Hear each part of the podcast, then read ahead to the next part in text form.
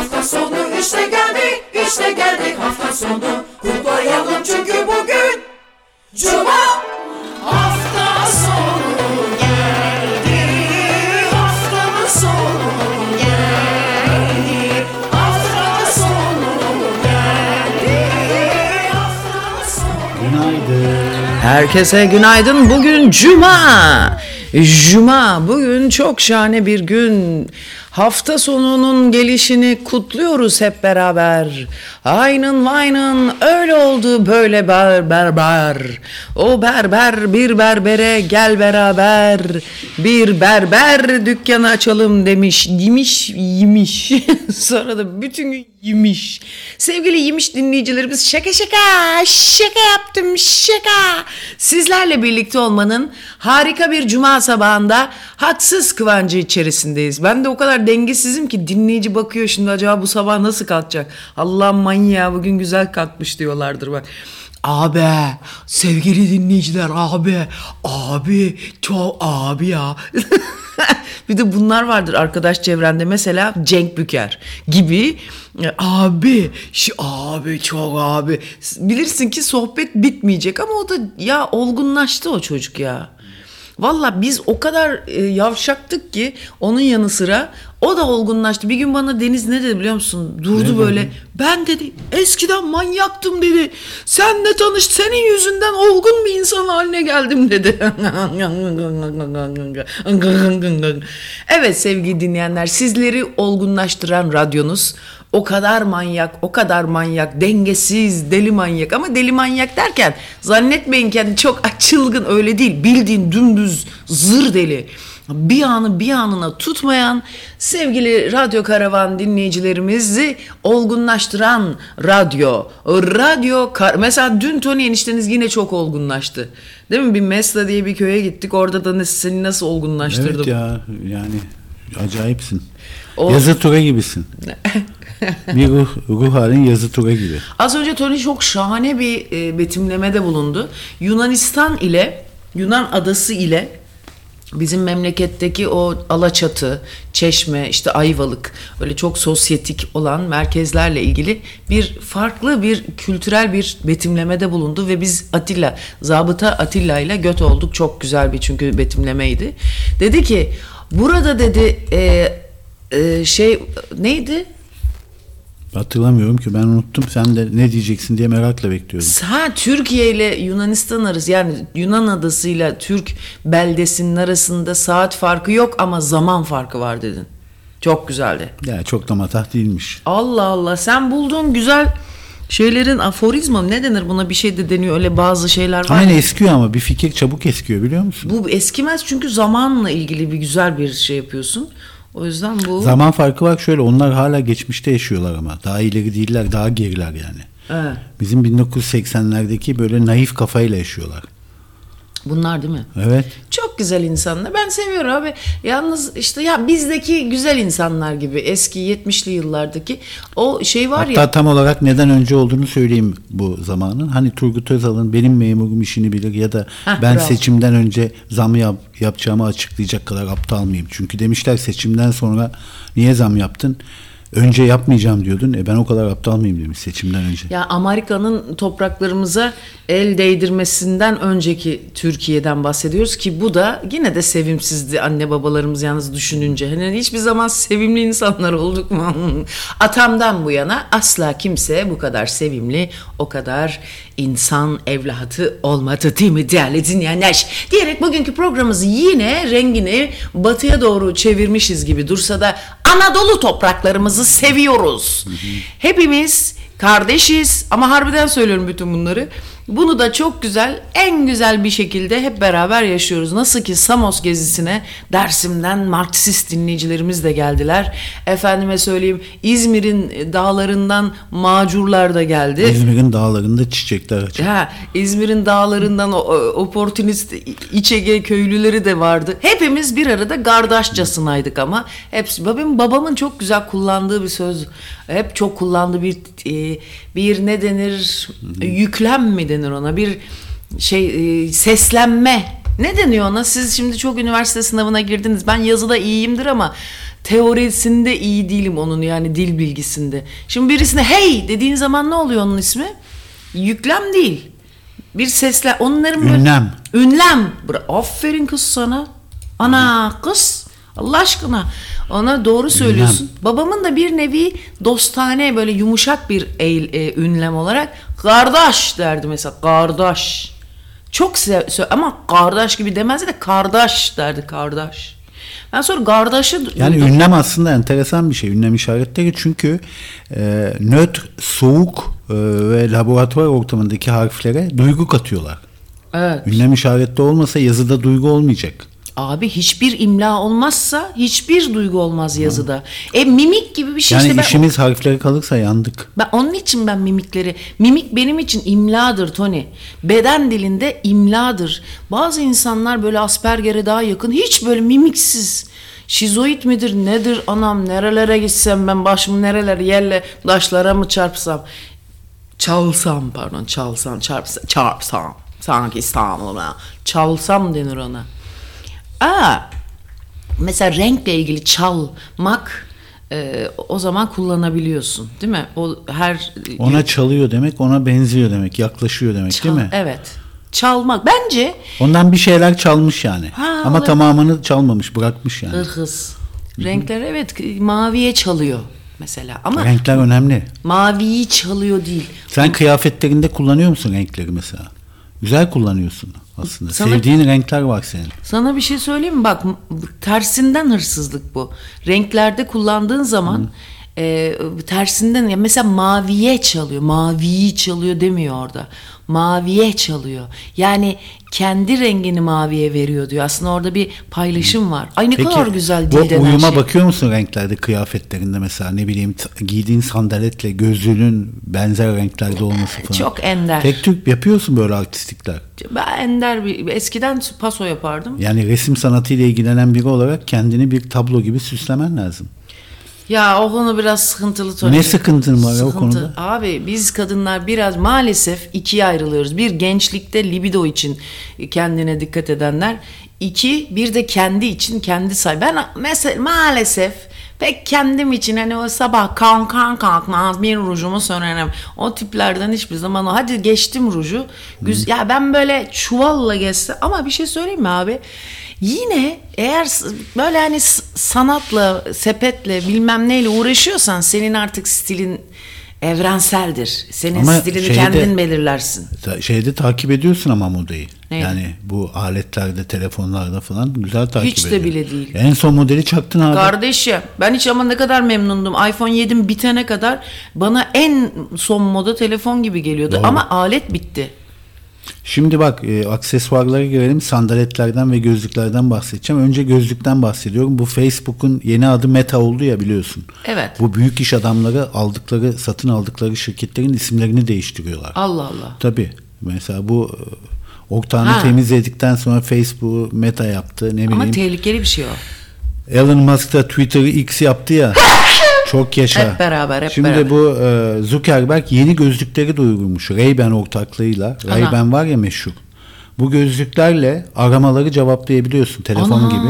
Aynen öyle. Müzik çalabiliyorsun. Aman. Ve de canlı yayın yapabiliyorsun bu gözlüklerle. Ay şaka yapıyorsun. Yeni açıklandı bu.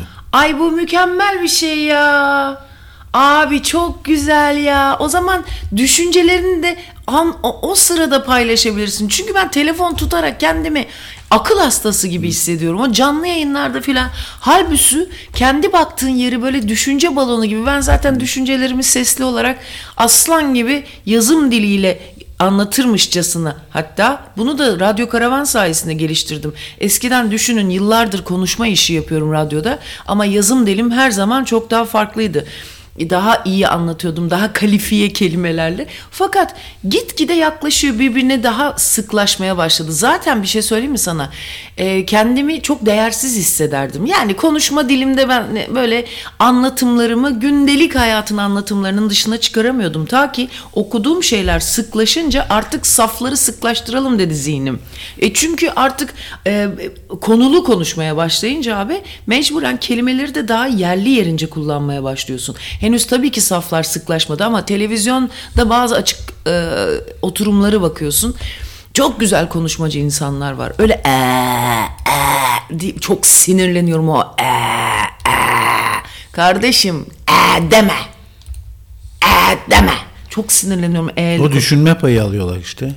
Düşünme payında da sessizlik olmasın diye dolgu bir ses yapıyorlar. Ha, şimdilerde popüler kültür haline getirdiler. Ulusbakar o ayrı bir segment. Ulusbakar, fakat o da ne abi, dinleyemiyorum ben böyle, Allah rahmet eylesin. Ya çok... kimisini dinlemek zor oluyor. Abi yani dinleyemiyorum. Mesela Uğur Mumcu da hiç, annem onun örneğini verirdi. Kızım, yazım diliyle konuşma dili farklı olabilir.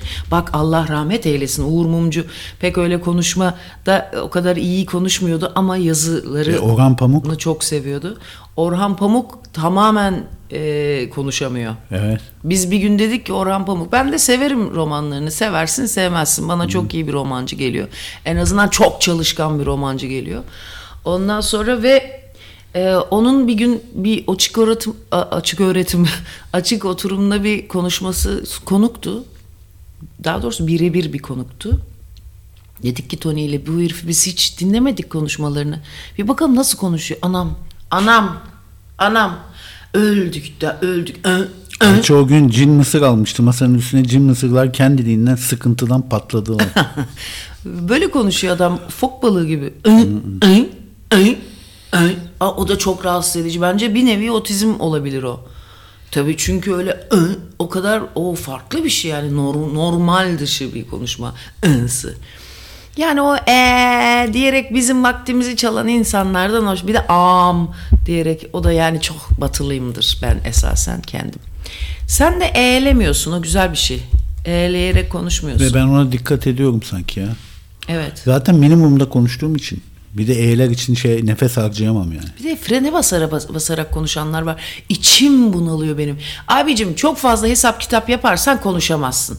Kafanın içinde o hesap kitap, biraz kendine güvenle beraber freni keseceksin ayağından. Frensiz konuşacak. İçinde olacak o fren. Bir de güzel kelimeler seçeceksin değil mi?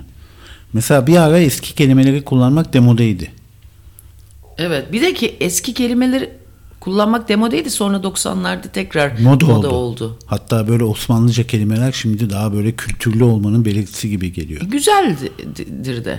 Aha. Ben severim Osmanlıca kelime. Çünkü içi daha dolu gibi geliyor, ama öz Türkçe kelimeler de çok güzel. Tabii, onlar zaten büyük sesli harf uyumuna uyum sağlıyorlar değil mi? Evet. Annem ama mesela öz Türkçe kelime hastasıydı. Evet, öyle bir hastalık var bütün Cumhuriyet çocuklarında. Evet, Cumhuriyet çocuklarında var, doğru, güzel konuştun. Ama bazı enteresan durumlar da var. Mesela büyük sesli harf uyumu var falan, biliyorsun değil mi onları? Hı-hı. Dün bizim Atilla güzel bir şey söyledi kendi ismiyle ilgili. Dedi ki en büyük Türk büyüklerindendir Atilla, ama kelimesi... Sesli harf uyumuna uymuyor dedi. Benimki direkt uyuyor abi. Ayça. Evet, seninki uyuyor. Antonio. Seninki de hiç fena değil ya. Abdurrahman gibi bir şey. Yok, benimki uymuyor abi. İyi ile o olmaz ki. İtalya'nın Abdurrahman'ı bence Antonio'dur.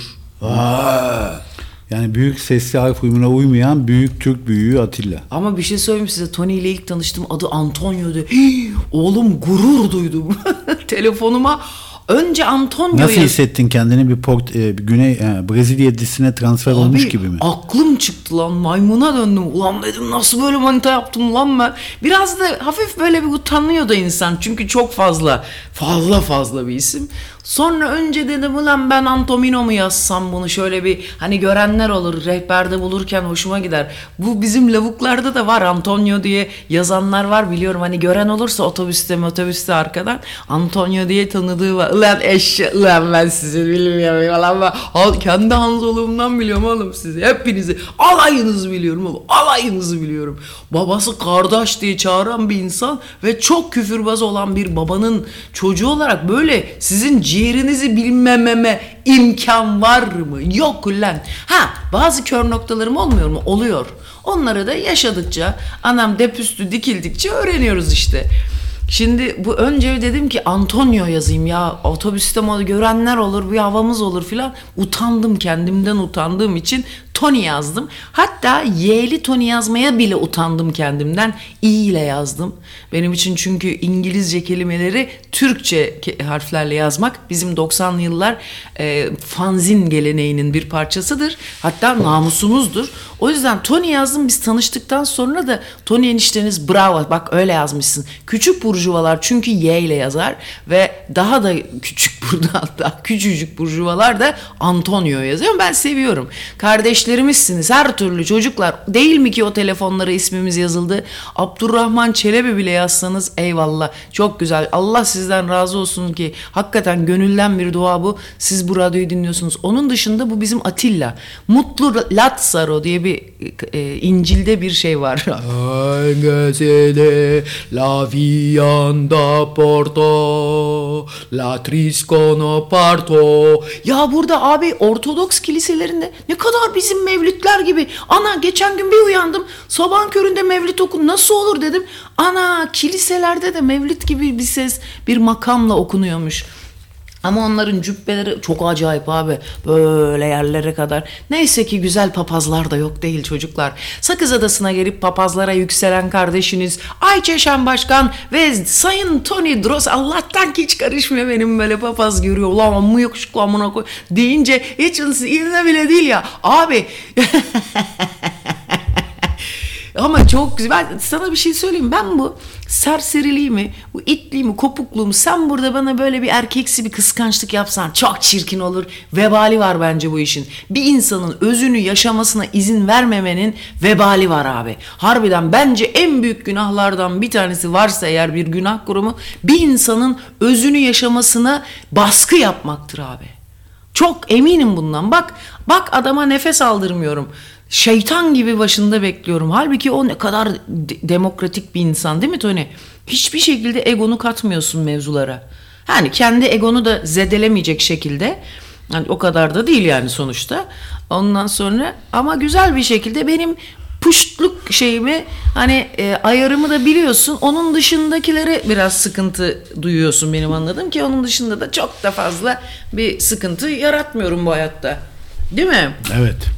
Ama mesela kızlar var abi benim seviyorum öyle. Yani aslan gibi kızlar var böyle bizim. Dalyan gibi böyle dallarak gibi erkek dinleyicilerimiz de var. Dalyan kızlarımız da var. Filan falan işte uzattım lafı anlamışlardır. Ya bunlar paketler var onlardan bir tanesi. Açın onu bohçacı geldi hanım. Ne dedin sen? Bir şey demedim de bu aksesuarlardan bahsediyordum ya. Gözlükler Ray-Ban artık telefon gibi cevap veriyor falan. Evet. Şimdi bir de sandaletler çıkmış şimdi ama bunlar nerede çıkmış biliyor musun? Zıp zıp mı? İspanya'nın güneyinde bir mağarada bulunmuş. Evet. Ve bunları bulanlar madenciler. Bir maden arama için giriyorlar mağarayı. Aa. Mağarayı kazarken bu sandaletler bulunuyor. İsa'nın olmazsın sana. Ne İsa'sı? İsa 2000 yıl önce. Sandaletler otlardan yapılmış. Ve bir inceliyorlar ki bunlar 6000 yıllık. Oo. Yani hepsinden bütün peygamberlerden önce yapılmış. Abicim bak yine güzel söyledin de gene yetmiyor. Niye? Peki nasıl korunmuş 6000 yıldır? Çünkü mağaradaki düşük nem ve soğuk rüzgarların etkisiyle ayakkabıların bozulması engellenmiş. Ha. Bak sana, bitki lifinden yapılmış bunlar. Bitki çok güzel. Bitki lifinden. Şimdi geldi mi kedin? Hayır, kediler. Yunus geldi ekrana. Yunus resimleri var şu anda. Şimdi bak bizim atölyede o atölyede bizim işlediğimiz bir sanat tarihinin ilk daha zamanları, sanatın doğuşuyla ilgili abi orada ana tanrıça kültleri var. Kaç senelik biliyor musun? Kaç senelik? 350 ila 450 bin yıl. Ya insanın bir türlü inancını tatmin etmesi gerekiyor. Bir şeylere inanması gerekiyor. Peki neden acaba? Bilmem öyle. Peki, kendini daha iyi hissediyor. Kardeşim abi, öyle kendini daha iyi hissediyor. Motivasyon buluyor. Allah Allah ne kadar sığ laflar bunlar. Bu ayakkabıların bu arada farklı türlerden otlar kullanılmış bu sandaletlerde. Aynı zamanda deri ve kireçe de rastlamışlar. Ayakkabıların yapıldığı dönem cilalı taş devrinde. Aha da. Ha. Cilalı taş devrindeki krallığın biliyorsun değil mi? Kralı kimdi? Cilalı İbo. Bravo. Doğru cevap. Aa bildin mi? Bildin. Yeşe.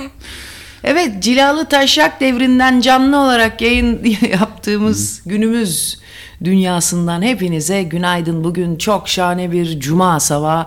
Hepinizle beraber orada hep beraber onunla hep beraber böyle güzel bir güne imza atalım. Hep güzellikler. Niye ırkınıyorsun ya? Hep güzel. Böyle konuşmalar böyledir ya, normal böyle şey. Ulusal kanal konuşması bunlar. Bak, bir dinleyicimiz diyor ki ben kızımın adını diyor tam Türk sesli harf uyumuna uygun şekilde Balkın koydum diyor. Aha. Gerçek Türk isimlerinden Balkın. Dedim bu ne demek ya Balkın? Sen biliyor musun ne demek? Hayır. O? Parlayan, ışıldayanmış. İlginç. Balkınlardan gelen sıcak hava dalgası. Parlayan ışık. Evet, dün ilk defa Sakız'a yağmur yağdı. Ya aylardır. Aylardır ilk defa yağdı. Fakat bu parlayan ışık dedin de Tony, anlattım mı ben bunu radyoda? Venüs bu aralar korkunç, tabii anlattım.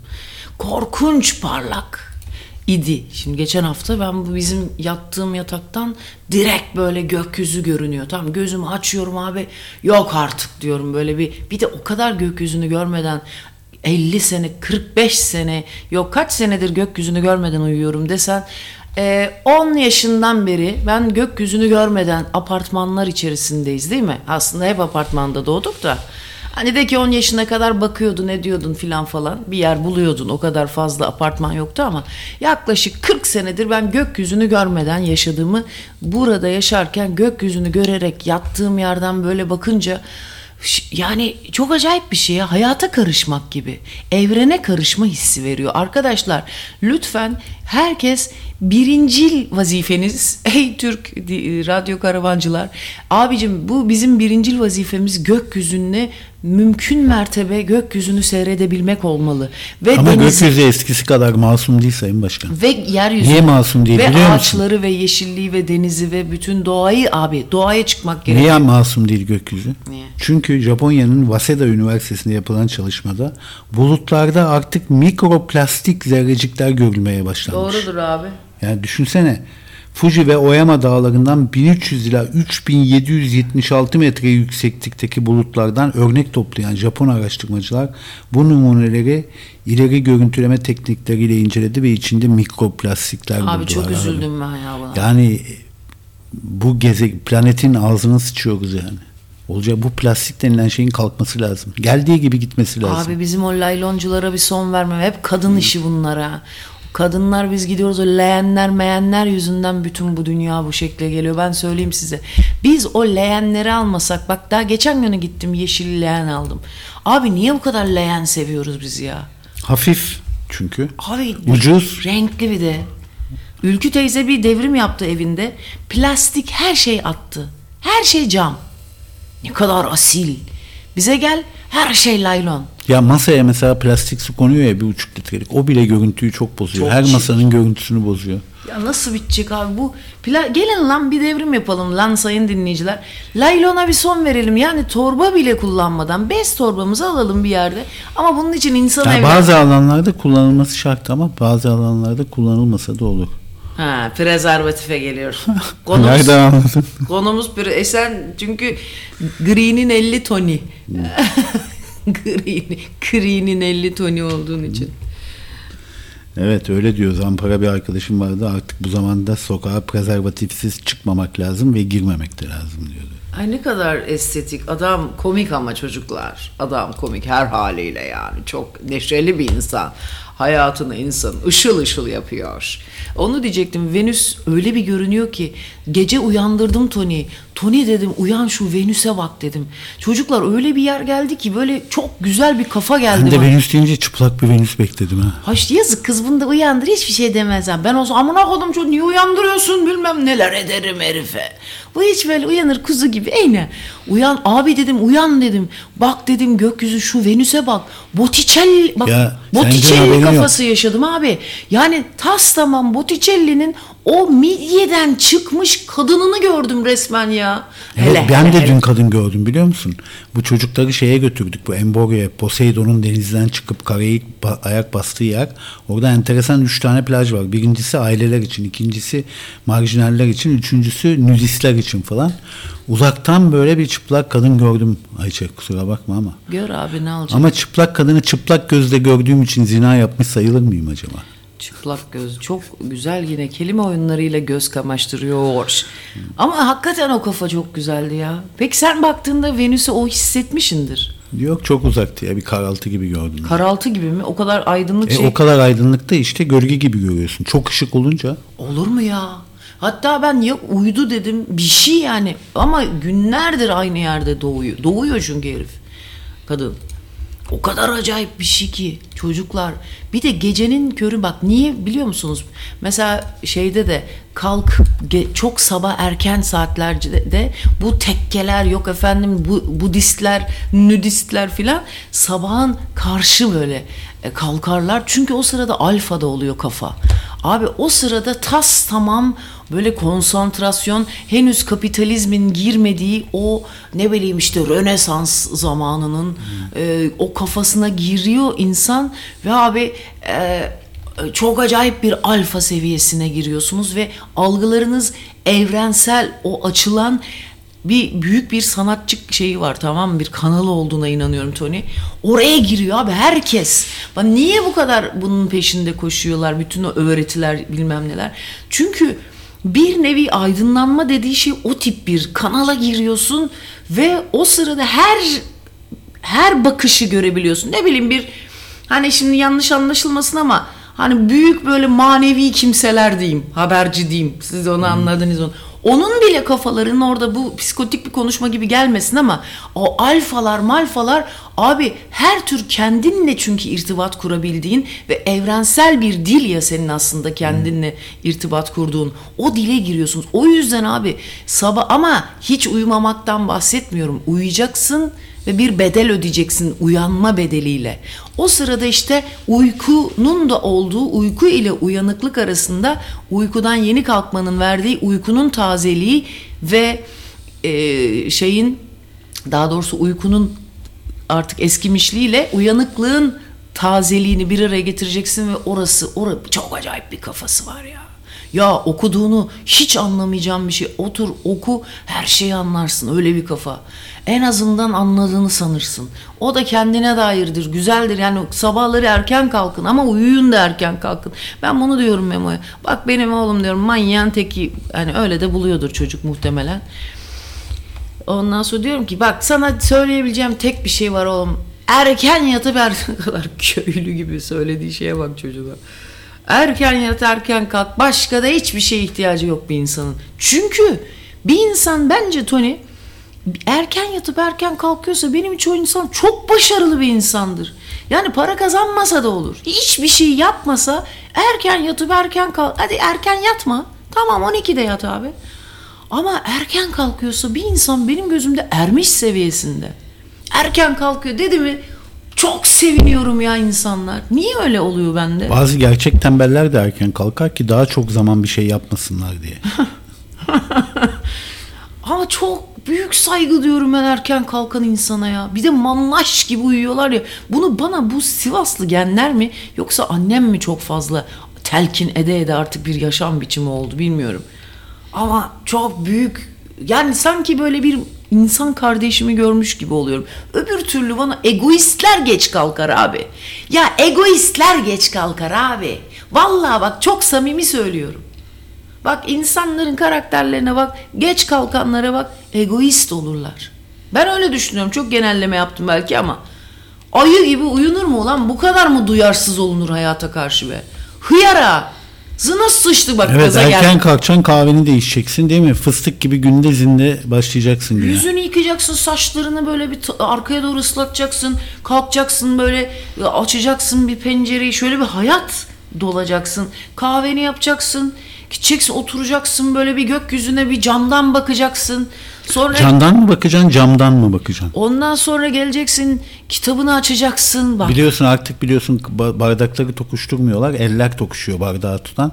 Cam cama değil, can cana yani diyorlar. Çok gıcık oluyorum öyle şeylere. Öyle mi? O zaman bir şarkı dinleyelim uyandırmak için dinleyiciyi de aynı zamanda. Wake Up and Smell the Coffee şarkımızın adı. Oh mis. The Cranberries söylüyor.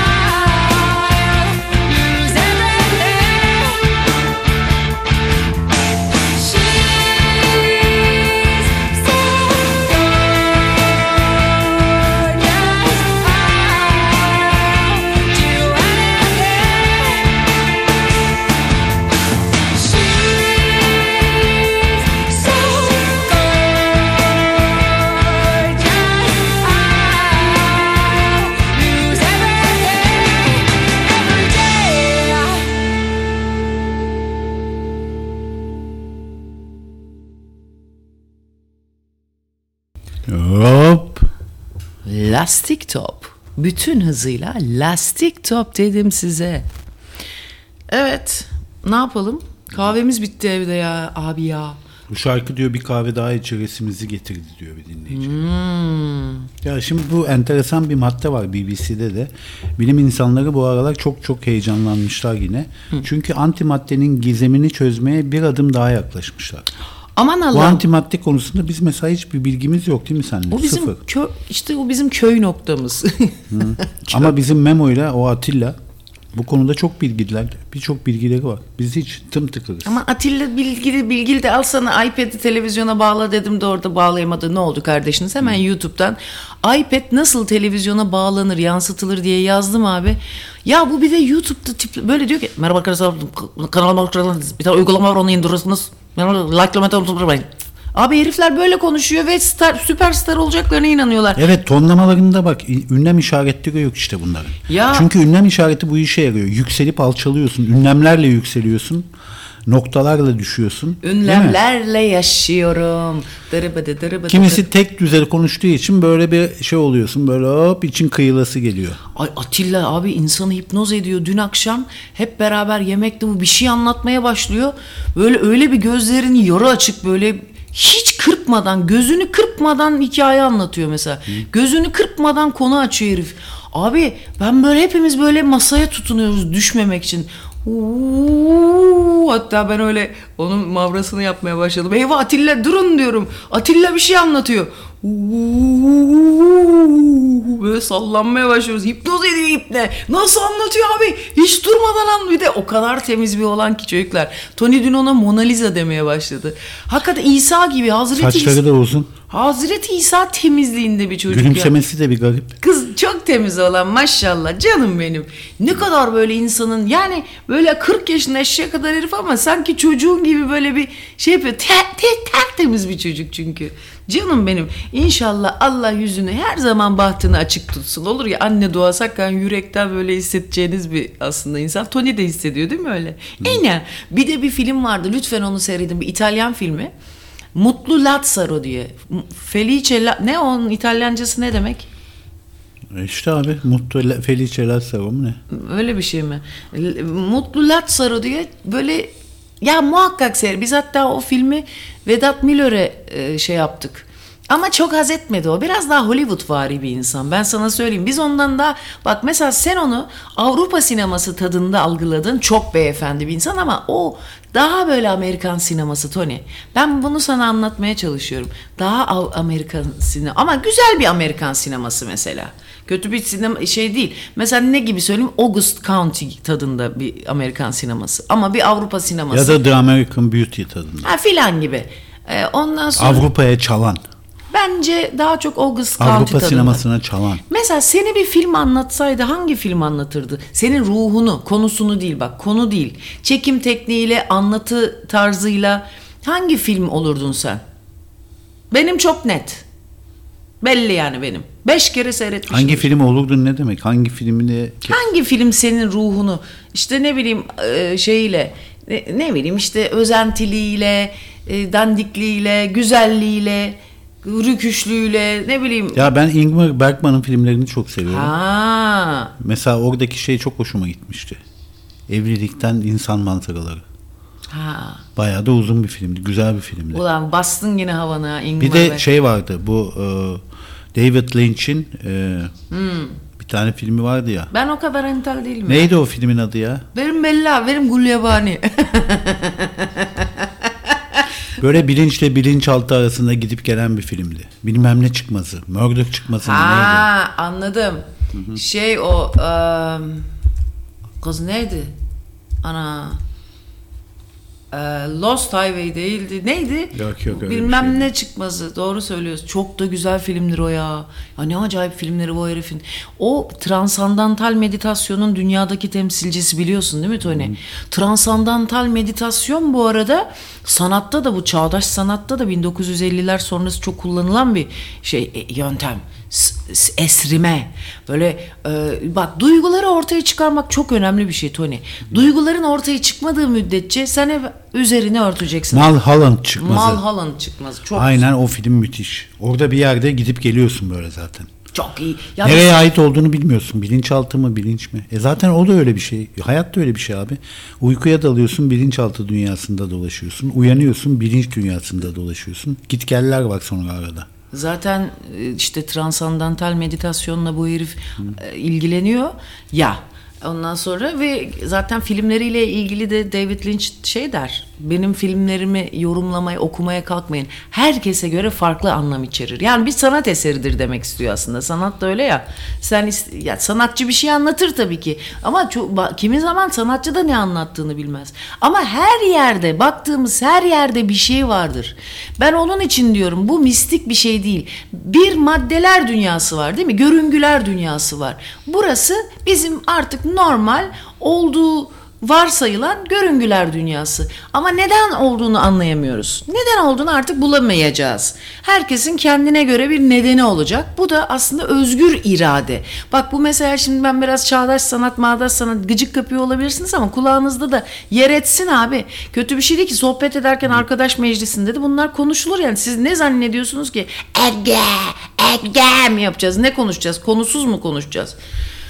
Bu çağdaş sanatta Tony şeye çok önem veriliyor. Özgür irade. Özgür irade çünkü aslında hayatın anlamı denilen şey özgür irade. Niye biliyor musun? Herkese göre değişik bir görüntü var. Evet belli bir yer var ama herkes onu farklı görüyor. O yüzden bu tek tipleştiren tanrı anlayışını biz sevmiyoruz. Oysa ben tasavvuf okumalarımda diyor ki tanrı her hakka çok bakar ama senin kulun rızasını özgür bırakır diyor. Yani aslında din denilen şeyde bıraksa hani gerçek İslam modeliyle girdik ama öyle değil harbiden. Ya harbiden böyle okuduğum yerlerde şunu görüyorum. Belki tasavvuf da sevilmez gerçi harbi böyle hardcore din bölümlerinde ama tasavvufta şey diyor. Ya özgür irade, Tanrı Allah diyor bakmaz diyor. Yani her şeye eyvallah yani karışır ama kulun kendi iradesine karışmaz. Artık o nefes alma payımı bırakıyorlar bilmiyorum o kadarı nedir ama bu özgür irade lafı çağdaş sanatta da çok kullanılan bir terim. Özgür irade çok önemli bir şey. O yüzden bu yani transandantal meditasyon filan bunların hepsi bir bütün halinde. Diyeceksiniz ki ne alakası var? Hayır abi, özgür irademizi biz kullanamıyoruz ki. Anca öyle o transandantal meditasyon ne demek tam bilmesem de o tip böyle bir duygularla tanıştığın zaman Tony kendine doğru gidiyorsun. Çünkü biz normalin içinde sıkışmış anormalleriz. Ne kadar normalse bir insan o kadar anormaldir. Çünkü normal denilen şey ki ben bunu çok tekrar ediyorum. Bak bizim atölyenin neredeyse tamamı bu lafla geçer. Normal denilen şey nevrozun ta kendisi. Yani hatta normal diye bir şey yani insanoğlu Freud söylüyor bunu abi. Nevrozla başlıyor. Yani bizim fabrika çıkışımız nevroz. Niye? Çünkü bize birileri dille şu şudur diyor. Bize öğretiliyor. Senin özgür iraden yok ki öğrendiğin şeyde.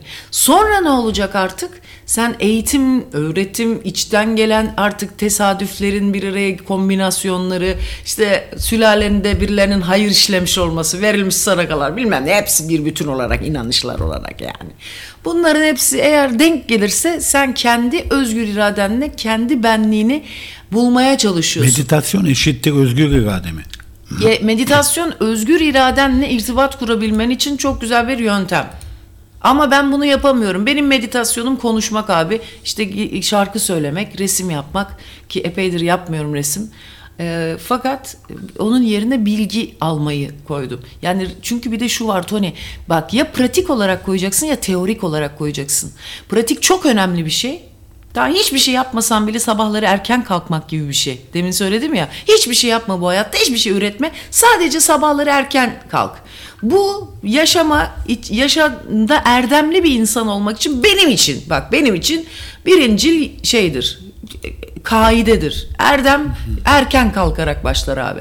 Öyle öğlenlere kadar uyuyarak erdemli insan olunmaz diye ben Deniz düşünüyorum. Ne yapayım, elimde değil, böyle düşünüyorum. Ha sen başka bir önermen vardır, gel antitezin var. Gel, tabii ki herkes güzeldir. Ama bunun gibi ya pratik olarak kendini geliştireceksin. Ben şu dönemde son 3 senedir, daha doğrusu son 2 senedir, 1,5 senedir özellikle beraber teorik olarak geliştirdiğimi fark ediyorum. Çünkü dönüp baktığımda yaptığım işleri şu anda teorik olarak aldığım gözle görüyorum. Ha, seviyorum. Çünkü bunu bana bir küratör, ilk sergimi yaptığım küratör kadın söylemişti. Demişti ki ilk yaptığın işler hiçbir zaman bir daha bulabileceğin işler değildir. Çünkü artık bilgiyle sen donanacaksın ve o sana öğretilendir. Tıpkı özgür irademizi kaybetmemiz gibi. Yani nedir? Sana biri dille bir şeyler öğretiyor ve sen özgünlüğünü yavaş yavaş kaybediyorsun. Bak, herkes aynı şey öğretiliyor sınıfta ama herkesin bilinçaltı farklı olduğu için farklı yansıyor. Evet. Kişiliğine. İşte bak, bu bilinçle bilinçaltı arasındaki benzerlik madde ile antimadde arasında da var. Madde bilinç, antimadde bilinçaltı gibi. Çünkü antimadde maddenin tam tersiymiş. Ve evrenimizi oluşturan Big Bang, yani büyük patlamada eşit miktarlarda ortaya çıkmışlar Ayça. Madde her yerde olsa da antimaddeyi bulmak çok zor. Son çalışmada, bilim adamlarını heyecanlandıran son çalışmada hem maddenin hem de antimaddenin yer çekimine aynı tepkiyi verdiği anlaşılmış ve keşfedilmiş. Yıllardır fizikçiler bunu anlamaya çalışıyorlar Ayça. Antimadde yer çekimine düşerek değil de yükselerek tepki verdiği keşfedilseydi bu fizikle ilgili bildiğimiz her şeyi darmadağın ederdi. Şimdi ise ilk kez antimaddenin atomlarının da aşağı doğru düştükleri saptanmış. Ancak bu bilimsel bir son değil, aksine yeni deneylerin ve teorilerin kapılarını açan bir şey. Aynı hızda mı düşüyorlar? Büyük patlama sırasında madde ve antimaddenin birbirini yok etmesi ve ışık dışında bir şey kalmaması gerekiyordu. Ama neden böyle olmadığı fizik biliminin en büyük gizemlerinden biri ve bunların farklılığını keşfetmek çözüm için büyük önemde. Yani ne olduğu bilinmiyor. Nasıl oldu da madde antimaddeyi yendi, üstün geldi? Bunu anlarsak varoluşun sırlarını da çözeceğiz diyor bilim adamları. Çaktın köfteyi. Çaktım köfteyi de bunlar beni çok aşan mevzular. Öyle mi? Halbuki bak, senin oğlunu çok ilgilendiren mevzular. Evet, yani ben anlayamıyorum. Bu şey gibi geliyor bana, antimadde kavramı. Bilgisayarda Memo oyun oynarken bıçak satın alacağım anne diyordu. Bana kredi kartı numara. Abi diyorum, nasıl yani Memocum diyorum, hani bıçak adrese mi geliyor? Ben istemiyorum kesici madde elinde olsun, okula gideceğiyorsun bilmem. Hayır diyor, internetten sanal bıçak. Nasıl yani diyorum. Aklım almıyordu bak. Madde form dünyasından çıkmak ya çok acayip. İnsanoğlunun zihni öyle çalışıyor Tony. Mutlaka onun yerine ilkel bir şey geliyor.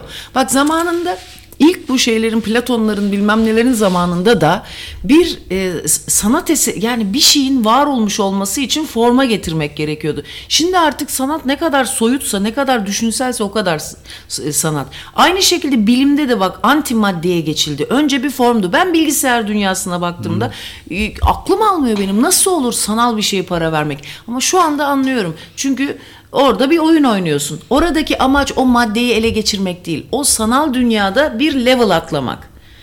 Yani ama o yetmeyecek. Çünkü yine bir form ile form olma. Yani somut ile soyutun savaşı hiçbir zaman bitmiyor. Ona savaş demeyelim de aslında çarpışması diyelim.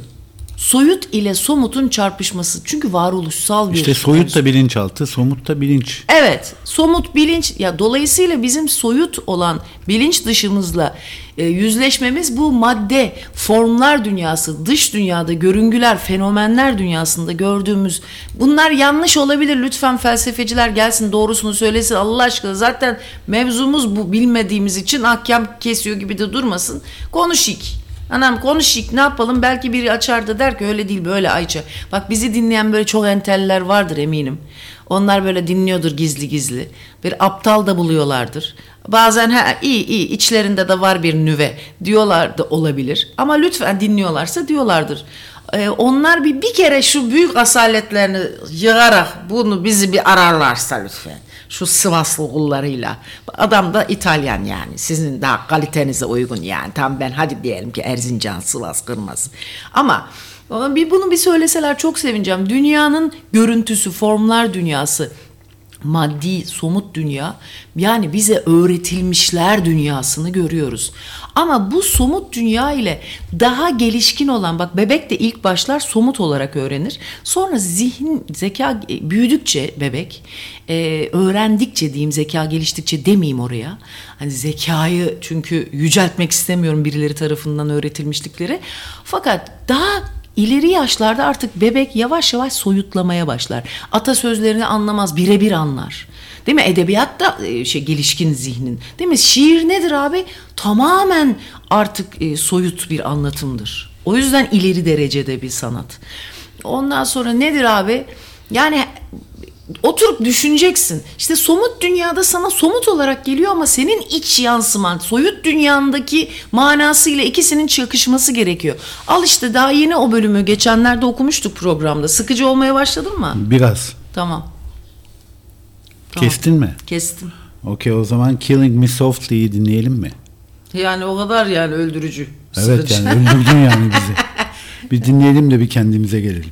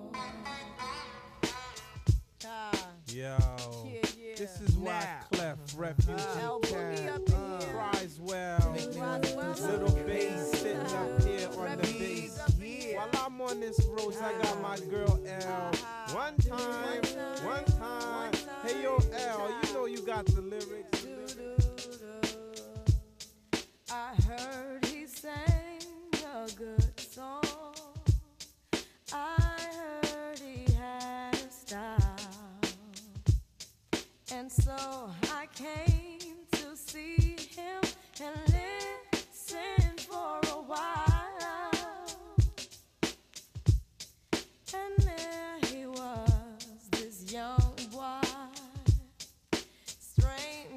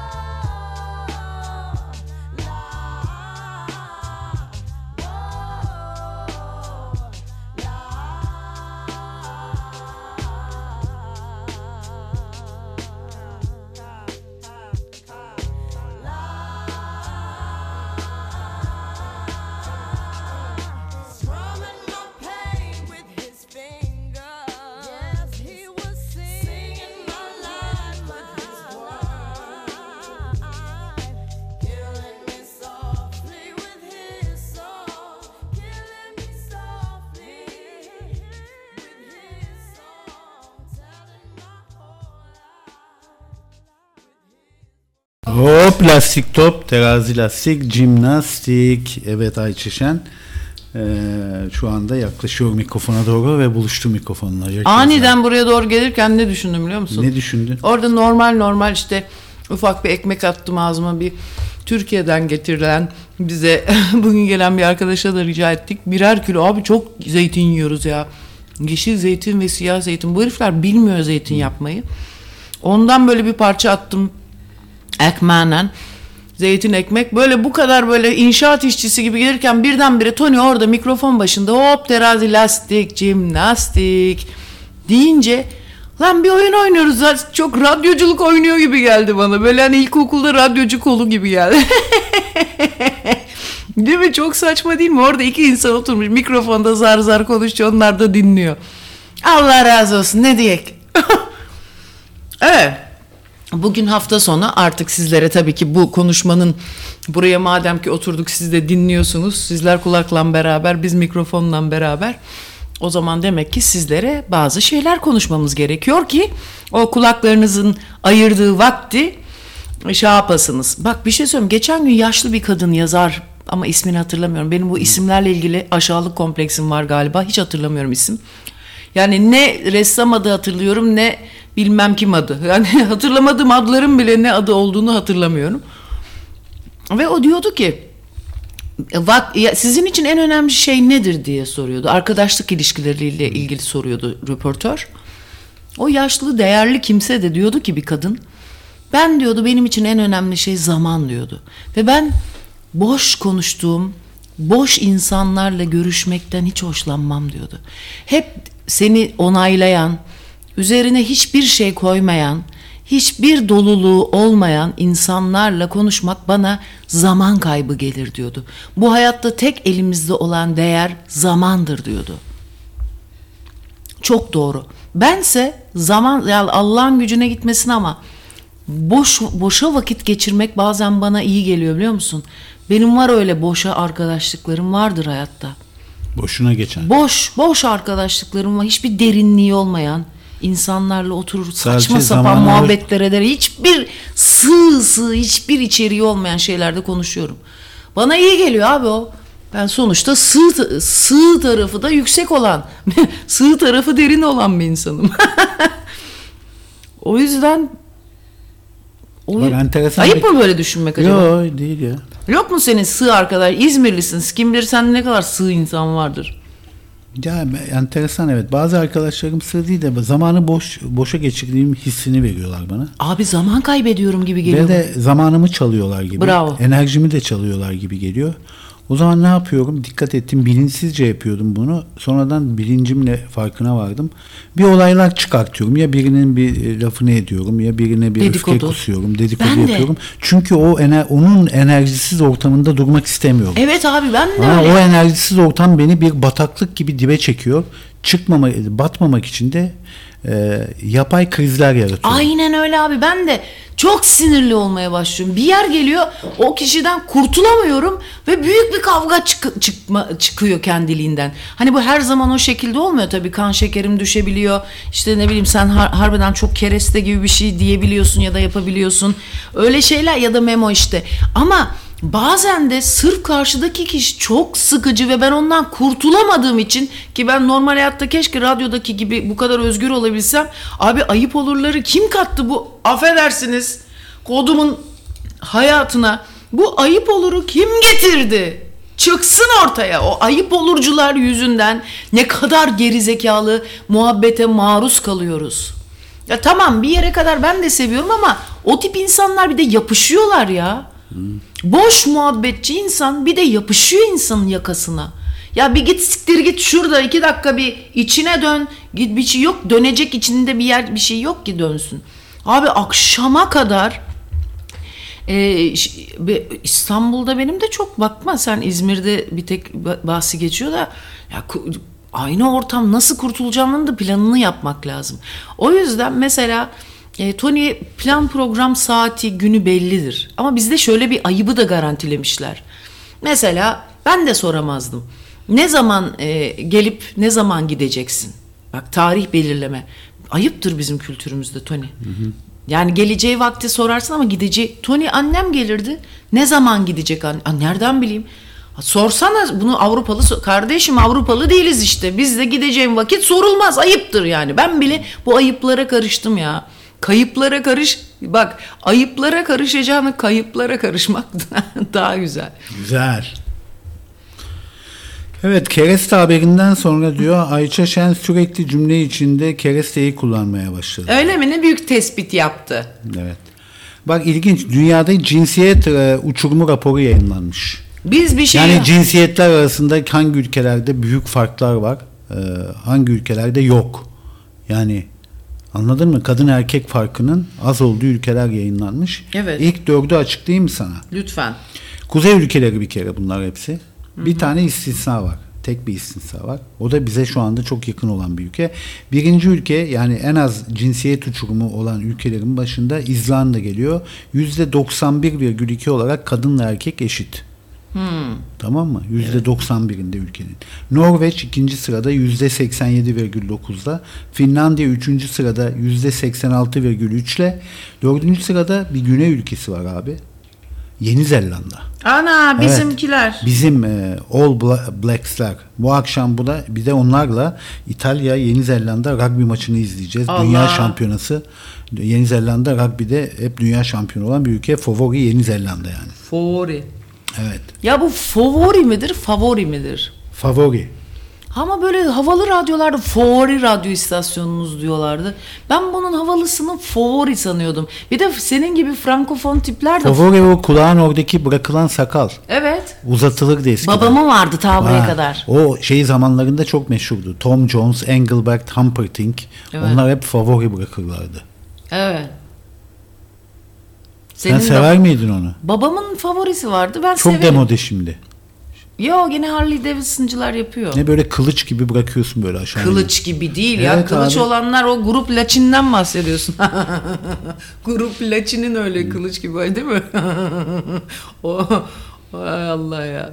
Sayın dinleyiciler, tamam mı? Ondan sonra saat 11'e kadar her sabah, hafta içi her sabah iyi mi? Sizlerle birlikteyiz, sizlerle. Peki ama sizlerle birlikte olurken konu nereden buluyor? Ben de Allah'ın işi işte. Bak sana şahane bir konu buldum. Bir, Meta Ağa'yı biliyor musun? Casus kadın. Evet. Bunun bir de Türk versiyonu var. Dansöz. Dansöz. Türk versiyonu var. Bu arada ben çorbaya bakayım da Beysen anlat. Emine Adalet. Emine Adalet. Evet abi. Emine Adalet 1910'un başlarında İstanbul'da doğmuş ve 1986 yılında ölmüş. Yani kaç sene? 76 sene yaşamış. Son yıllarını Darülaceze'de geçirmiş. Darülaceze. Benim için en zor kelime abi bu. Darülacezadelerdenmiş. Ha. Kimlerdensiniz? Darülacezadelerdeniz. Çok iyi. O 29 Şubat'ta, bak 29 Şubat 4 senede bir geliyor ya, onu tutturmuş işte piyango gibi. 1910'da İstanbul'da dünyaya gelmiş ve ortaokul yıllarında anne babasını kaybettikten sonra sahneyle tanışmış. 14 yaşında ticaret mektebini terk edip sanat hayatına atılmış. Hazım Körmükçü diye bir artist ajanı varmış mahallesinde. Komşusuymuş.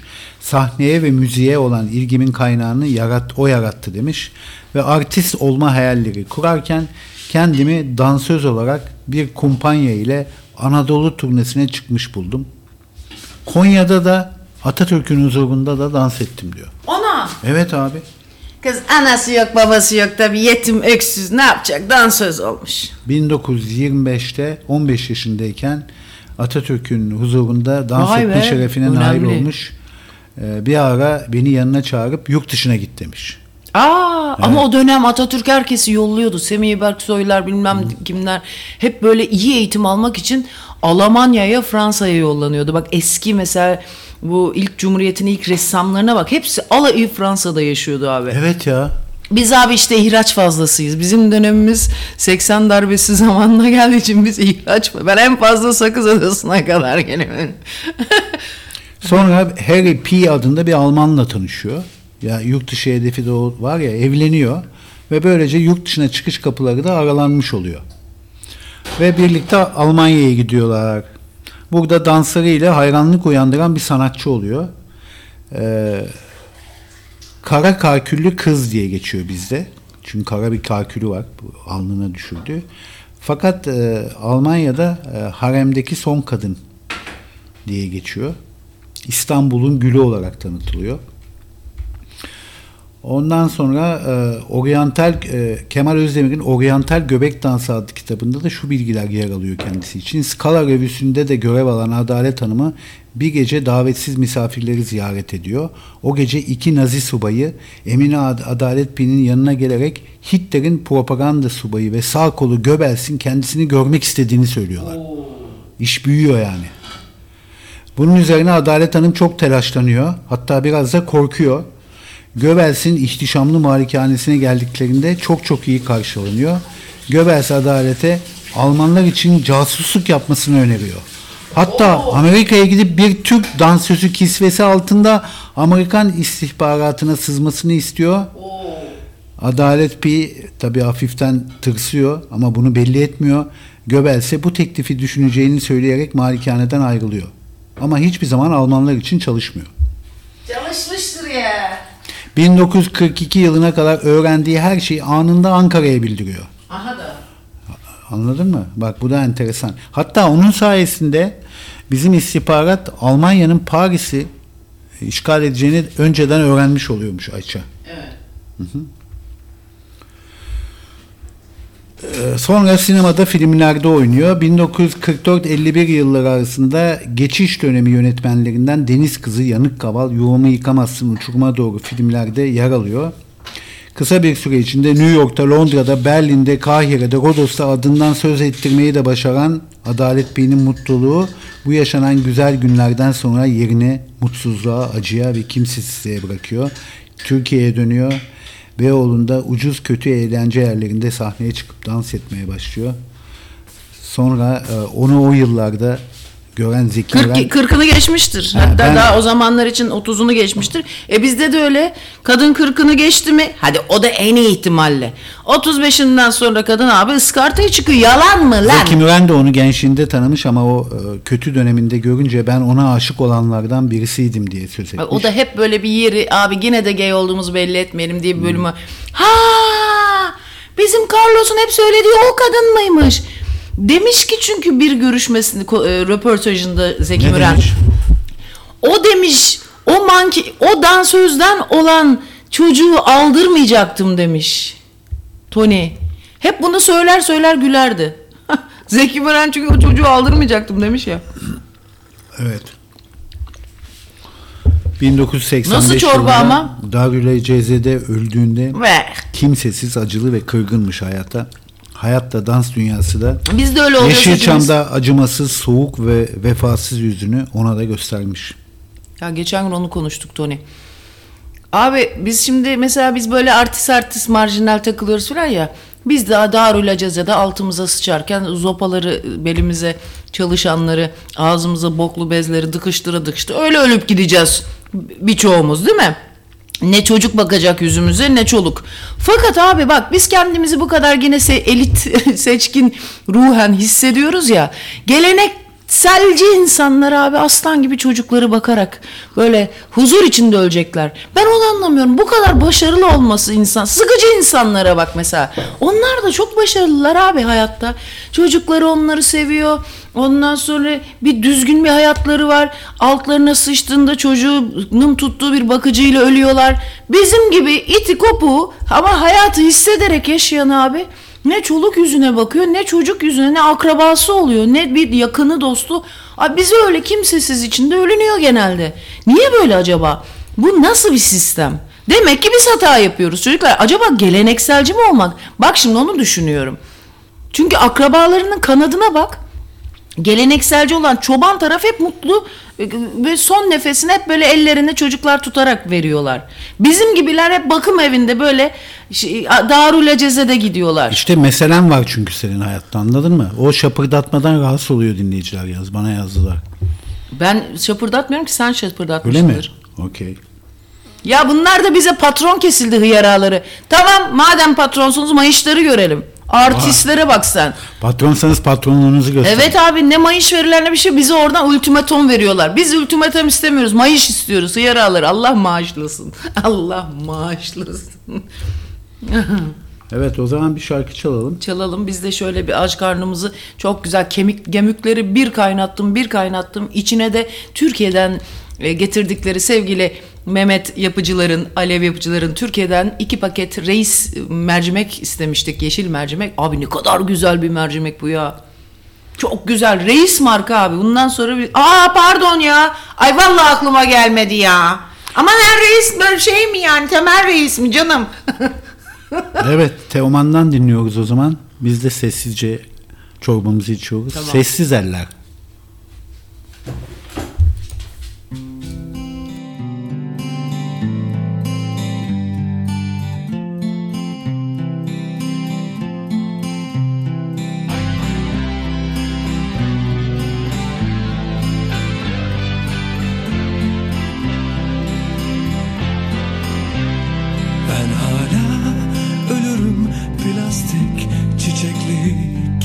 Bahçemde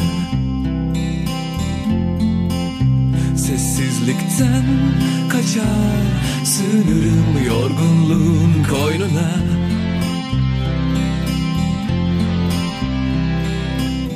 Apansız uyanır düşlerin tek güzel yerinde.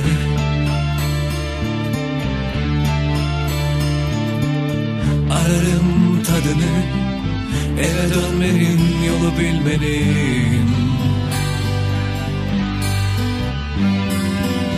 Kimin bu sessiz eller, mor halkalı yaralı gözler, kıyılarıma vuran sen misin? Kimin bu kör gözler, bu varışsız yalan sözler, adımı unutan sen misin? Ben hala ararım bilinmeyenin ulaşılmaz balını. Kaçarım kalabalıktan, yalnızlıktan, dostumuz ölümden.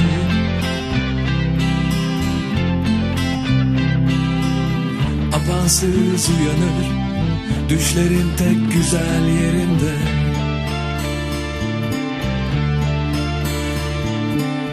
Ararım tadını eve dönmenin yolu bilmenin.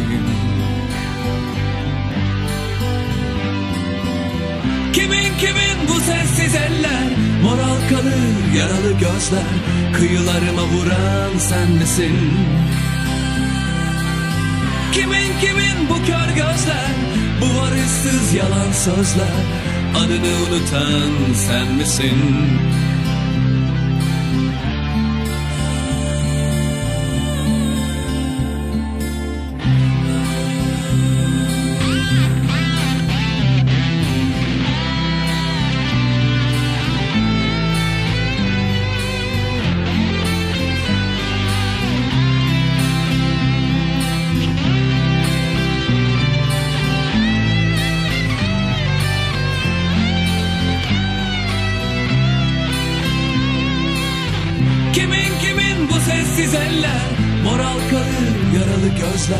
Kıyılarıma vuran sen misin? Kimin bu kör gözler, bu varışsız yalan sözler, adını unutan sen misin?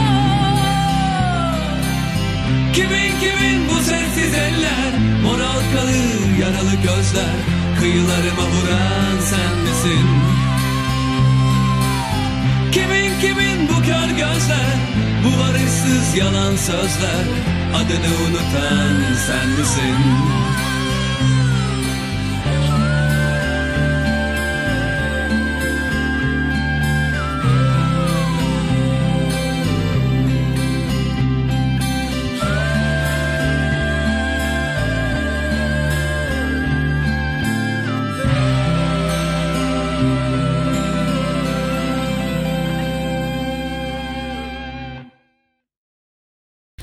Lastik top, terazi lastik, jimnastik. Evet, hayata uyum sağlayamayanlar, sonlara doğru sürünenler. Bunlar hakkında ne diyor dinleyici? Ya şimdi çok güzel bir şey yazmış bizim Sivaslı dinleyicilerimizden bir arkadaşımız bana. Vasena tabii. En Sivaslımız o. Bütün aile hep Sivas'ta. Abi şöyle diyor ki marjinal insanlar neden yalnız ölür? Çünkü bırakacak mirası yoktur diyor. Ama gelenekselcilerde mal mülk olduğu için çocuklar mala mülke konacakları için bakarlar diyor. Çok güzel tespit. Hadi ya. Çok güzel yani tespit. Yani hayatın sonunda mal mülk kurtarıyor diyorsun. Ya yani. Erkek çocuk tas tamam böyle. Kız çocuk daha vicdanlı. Yine bakıyor anasına bakayım ben onu bırakmayayım diyor ama parası pulu varsa mutlaka bir bakıcı tutuyorlar. Öyle bir şekilde o yazlıklar mazlıklar şey yapılıyor yani. Üstüne konulacağı için daha ilgililer. Ama üstüne konulacak bir şey yoksa bir de hor da görenler var ya. Vah benim anacığımı çok hor gördüler. Çok hor gördüler de hor görülmeyecek gibi de değil. Çok geçimsizdi be abi. Rahmetli. Ya onun geçimini bulmak gerekiyordu. O güzel bir kafası vardı ama işte onun yönetimine izin veriyormuş gibi en azından yapmak gerekiyordu. Çünkü yaşlı. Enteresan bak bir dinleyicimiz var. Ali Hollanda'da yaşıyor. Biliyorsun. Bizim Hacı Ali. Ha, o diyor ki ben diyor çocuklarımın bana bakmasının yerine Darülaceze'de bakıcımın gözüne bakarak sıçmayı tercih ederim. Bir şey söyleyeceğim. İnsan gençken öyle. Sert konuşmuş ya. Yani. İnsan gençken bir kere hiç yakışmıyor. Sevgili Hacı Ali. Hele ismin Hacı Ali iken daha da yakışmıyor. Bir de bir tezek kokusuyla beraber ayıp oluyor. Yapmayalım öyle hiç küfürle konuşmayalım yavrum. Diyeceksiniz ki sen konuşuyorsun ya. Aman canım be her şeyde karışmayın ben de konuşurum öyle. Neyse bu insan gençken henüz o yaşları gelmeyince beni huzur evine bıraksınlar deniyor ama yaşlandıkça unutuyorsun onu. Benim annem de öyleydi. Kızım beni mutlaka bakım evine yatırın. Sakın evinizde barkınızda kalmayayım dedi önce derdi 40'lı 50'li yaşlarda. Yaşlandıkça bizim evlere gelmek için çeşitli Bizans numaraları yapmaya başladı. Sonunda da nitekim ya bende ya abinde kalacağım diyerek ama annemin yanlış bir hesaplaması oldu. Evini erken sattı. O evler ölene kadar satılmayacak ki garantiliyesiniz.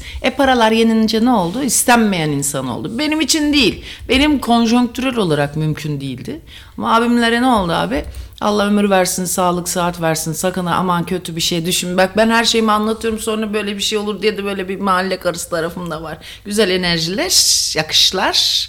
Buradan bütün kızlarımıza, Aytel Kürsü zincirlerimize lütfen sesleniyoruz. Bütün yakınlarımızın güzelliği ondan sonra öyleyken böyle.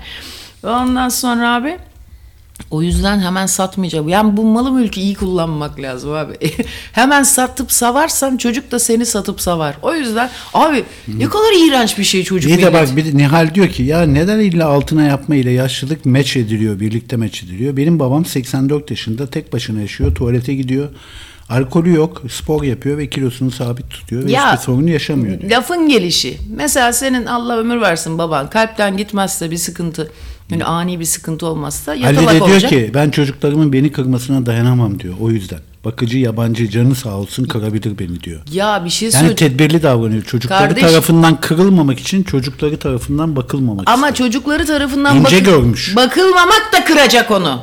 Dinlemiyorsunuz ki 2 dakika ya. İnsan diyorum gençken kolay. Bekara karı boşamak kolaydır diye amiyane bir deyimimiz var. O zaman ne yapacaksın? Bedenine iyi bakacaksın abi. Bedenine iyi bakacaksın. Ki karanlık hikayeler yaratmayasın hayatın sonunda. Evet ben ondan biraz tırsıyorum biliyor musun? Ara ara durup düşünüyorum. Lan diyorum bu bakteri bu herifte sonradan canlanır. Daha büyük şeyler olursa ben ne bak ya insan kendini düşünüyor. Ben egoist bak. Ben egoist bir insanım. Açıkçası da her zaman söylüyorum. Gözünün yaşına büyük de konuşmayayım tabii ama bir yer gelir bakarım ki artık benim yaşama sınırlarım çok şey. Ben kendimi heva etmem hiçbir şey için abi. Giderim bakım evine derim buyurun paraslanına budur. Gider onun parayı kazanmak için bak dini bir uğruna çalışırım o ayrı. Ama benim hayatımı orada artık ben de bir kere gelmişim bu hayata değil mi? Ben o kadar elimden geleni yaparım elimden gelmeyen bölümünde götürürüm bırakırım abi. Yani ben öyle acımasız bir tarafım maalesef egoist bir tarafım var. Bana bu yetim böyle bir şeydir çünkü Tony. Yetimlik işte böyle o yüzden koyar götüne dediği. Evet bizim Göççü Tayfun da diyor ki evet haklısın enişte herkes kendi götünü kollamalı diyor. Ha. Kendine iyi bakmalı. Evet ha o da egoist bir taraf. Sadece beden değil zihne de bakmak lazım bu arada. O da egoist kimseye bakmaz bak bu Tayfun da egoist bir herif. Dolap Mehmet de diyor ki biz de 10 yıl sonra bakım evine taşınacağız Hollanda'da Yirmayla diyor. Buradaki bakım evleri otellerden daha konforlu diyor. Yalnız Irma 20 sene önce gidecek. Onu da biz Gerçi o da aslan gibi maşallah. O Dolap Mehmet Yirme'yi yolcu ettikten sonra çıkar bakım evinden. Yeniden ikinci hayatına atılır artık. O zaten çıkmış bakım evinden abi. Hep ikinci, üçüncü hayatlarında hayvan herif. İyi kardeşimiz tabii, ayrı mevzu. Evet sevgili arkadaşlar, sizlerle böyle bir de bir şey söyleyeyim. Şimdi bizim bir ufak çevre hakkında konuşuyoruz ama bir de dışarıdan sessiz kitle var. Sessiz çoğunluk var. Onları hiç tanımıyoruz ya. Onlar çirkefe bulaşmıyor, ben anladım. Aman diyor bunlar boklarında boğulsun diyen bir asil kesimimiz var. Ama yo, ben onları da adam edeceğim. O esolzadeleri. Evet değerli dinleyenler, programımız bütün zepse çorbasıyla devam ediyor. Eniştenize tabii ki bir bakım çorbası niteliğinde 6 saat kaynattım. Dün ama 2,5 saat kaynattım Tony bu kemikleri. Ve sen beğenmiyordun çünkü köpek kemiği de koydum aralarına. Yo, dedi çok ki, lezzetli. Bunlarla dedi kemik su kardeşim, kemik kemiktir. Tamam ilikli milikli hepsine imikli koymak istedim ama bazıları da böyle kasaba gidince istiyorum ben kemikle, utanıyor insan ama. Bu herifin dizi için çok önemli bu. Ondan sonra diyorum ki koy abi diyorum. Ola kala diyorum. Ondan sonra bunu da yeni söyleyebilmeye başladım. Utanıyordum önce ola kala olayı. Ola da hepsini demek. Ondan sonra gemi toplama. Bir de her gittiğinde de bir şey almak zorunda kalıyorsun. Çünkü bir nevi namus meselesi gibi ya, sadece kemiği almaya, köpek miyim de ben sadece gemi almaya gidiyorsun diye. O yüzden geçen gidişimde dedim ki bir kere gelmişken dedim çok alayım diye. Fakat aralarda da böyle başkasına satmış, böyle eti kullanılmış ama üzerinde hala et ve ama yenilemeyecek miktarda et ve hafifçe ilik parçalısı gibi duran böyle köpek kemikleri de var. Dedim onları da koy. Kaynattım abi. Tony dedi ki bunlar köpeğe verildi. Bunlar abi dedim dur bakalım ne olacak. Aslan gibi şeyi çıktı ya, kemik suyu çıktı. O gizlenmiş etlerin de biraz suyu çıktı değil mi Tony? Evet ya. Ya o kemikler ne kadar dayanıklı değil mi? Tanrı bizi yaratırken kemik gibi çok sağlam bir madde veriyor abi. Ve 1000 yıllardır kalıyor yer altında fosil olarak, çürümüyor, gitmiyor yani. Ama bunlar ihraç edilmiyor. 70-80 yıllık, bilemedin 100 yıllık ömür için bize 5000 yıllık iskelet yaratıyor ya. Evet ya. Bir şey söyleyeceğim. Bunlar ama ihraç edilmemiş ithal et ya, burada öyle yiyoruz. Bunlar ihraç edilmemiş ithal et yiyen radyonuz. Bak bamyada da çok kolajen var. Hadi be. Hı? Ha dur bakayım. Ya burada hep size bir şey söyleyeyim. Burada zepse çok zor ya. Bak Firdevs'ten önemli bir çıkış geldi. Ben diyor gencim ama diyor şimdiden bakım evi bakmaya başladım. Çocukları bu psikolojik yükün altında bırakıp onların yollarına ket vurmak çok anlamsız geliyor bana. Onun için biraz hızlı gidiyorum diyor. Bakım evine gitmeden diyor vaktimizi değerli. Aferin kız sana. Hele bir şey söyleyeyim mi? Bütün kızlarda, bizim çapkın kızlara helal olsun diyor. Özge de diyor ki bizi diyor mal varlığı annemi mahvetti. Bir hayatının sonunda mahkemelerle uğraştırıyorlar bizi. Şu an kimse annemi değil ama dava mahkeme konuşuyoruz. Kimse kimseye güvenmiyor aile içinde. Evet. Bu mal varlığı olmasaydı daha iyiydi. Abi bak bizde yok, acılar, aç köpekler yine birbirine giriyorlar. Ya bir şey buluyorlar, giriyorlar. O malla alakalı değil. Mallarla alakalı, ailedeki mallarla alakalı. Bizde de öyle. Bu ağaçlar birbirini yedi. Ortada da hiçbir şey yok ha. Hani dersin ki bilmem nerede arsa oldu da birbirine girdi. Öyle de değil. Hiçbirinin evi var gibi. 2 tanesini var. O da ısırık bir Altınalık'ta böyle bir şey. Altlı üstlü apartman dairesi. Onun için... Bak böyle bir atasözü varmış biliyor musun? Sen atarsın kemik diye, el alem kapar ilik diye diyor. Evet bu arada bu konuda fikirlerini belirtmek için Almanya'ya, Hollanda'dan bizim Tayfun arıyor. Evet bu arada Türkiye'nin kanayan yarası, yarayan kanası bu miras ve ağaçlar, ağaç köpekler bölümümüz başladı. Evet Tayfuncum, egoist insan. Merhaba. Ama değil mi sen biraz egoistsin değil mi? Bence öyle yani, direkt tipin egoist. Yani egoistim tabii canım. Heh. Ben zaten egoist olduğumu kabul ettim. Evlilik hayatım kurtuldu. Şu telefonunu bir oral yollardan kullansana sen. Bir hoparlörden. Oral yollardan kullanıyorum. Öyle alamıyor musunuz? Hayır güzel. Birazcık böyle şey distortion'lı geliyor ama tamamdır. Tamam. Yani egoist olduğumu kabul ettikten sonra bayağı rahatladım ben. Herkese tavsiye ediyorum. Ha, ama... Egoist olmayı mı tavsiye ediyorsun? Hayır, kabul etmeyi. Ha, kabul etmeyi, doğru söylüyor. Herkes egoist aslında diyor. Evet, yani herkesin gösterdiği şekil farklı sadece. Ama şöyle Tayfun, bak mesela sendeki ben ama titreşimlerden alıyorum. Bana bir egoizm küm yapacak bir ortam yok yani, sonuçta bir iki gezide karşılaştık. Tabii. Ben senin eğlenceli tarafını görüyorum ama titreşimlerden ve ufak ince kaslardan insan anlıyor bazı karakteristiklerini. Şimdi bir de kendinde olanı görürsün aslında da. Şimdi sendeki de hafif sevimsizce bir egoizm var, sen fazla bireyselce gibi geldi bana. Onu nasıl dönüştürebiliriz sence? Bilmem. Ben aslında bireysel takılmayı da seviyorum ama yani herhalde yeni tanıştığım insanların ilk gördüğü şey de o oluyor bir yandan. Yani böyle biraz fazla bireysel titreşimler aldıkları zaman bunu kendisini merkeze alıyor herhalde falan gibi düşünülüyor. O yüzden çok hoş karşılanmıyor diye düşünüyorum. Ama bendeki mevzu bu değil yani. Bendeki ilişkilerdeki kendi kendime hissettiğim o şey yani yapıcılıktan uzaklaştıran bir ego kafası beni rahatsız eden şey aslında. Onu da yakın ilişkilerimde fark ediyorum. Ama kırkıma gelmeden çoğunu hallettim diye düşünüyorum. Evet evet, sen tabii güzel. Hala yol peki, devam ediyor. Tayfun, yani. Yoldayız hala. Tayfun, sen yaşamın sonu için bir plan yapıyor musun? Bir şey öngörüyor musun? Yok, yapmıyorum. Yapmıyorsun ben ha? Yarın ölebilirmişim gibi düşünüyorum. Hani. Allah geçimden versin oğlum. Bir de çocuk da yok sizde.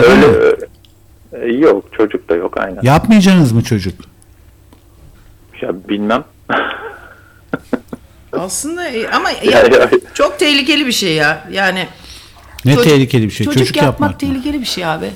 Abi yarak gibi bir şey yani. Ben bunu şimdi ille söyleteceksiniz ama zor bir şey abi bir kere. Yani bunlar bireysel kolay insan. Kolay bir şey var mı abi hayatta? Ya bu da istiyor herkes çocuk doğursun ya. Bu reis gibi bir tip ha. Ben size söyleyeyim valla. Herkes... Çocuk seviyen işte, o yüzden. Abi 3 çocuk yapılsın. Erkekler zaten çocuk sevmek kolay ki. Ya ben de severim, ne olacak? Tabii. Ben bakmadıktan sonra ben de severim, ne olacak? Ben çok istiyordum çocuk sahibi olmak. Yani 25'ten 35'e kadar falan diyeyim. Evet. Ondan sonra baktım ki yani çok istemeye gerek yok. Yani çok isteyince ne olacak? Evet. Çocuk olacak. Onun sorumluluğunu falan filan bir de paylaşacağım, eşimin olması lazım. Ya bir de bu Tayfun biraz böyle hayatı sen böyle biraz bulanık yaşamayı seviyorsun ya. Çok net kurallar koymak istemiyorsun hayata. Böyle yok, gel akışına öyle gelsin falan. Soyut düşünüyorsun. Soyut bir, zekası olduğu için. Fazla zekadan mı acaba bence biraz senin böyle bir dağılmış durumda görüyorum. Bunun karısı da akıllı ama. Ben bazen şöyle yaşıyorum yani, mesela işte çalışma hayatı, para kazanmak vesaire. Bunları tiye aldığım sürece, birazcık böyle yani basitleştirdiğim sürece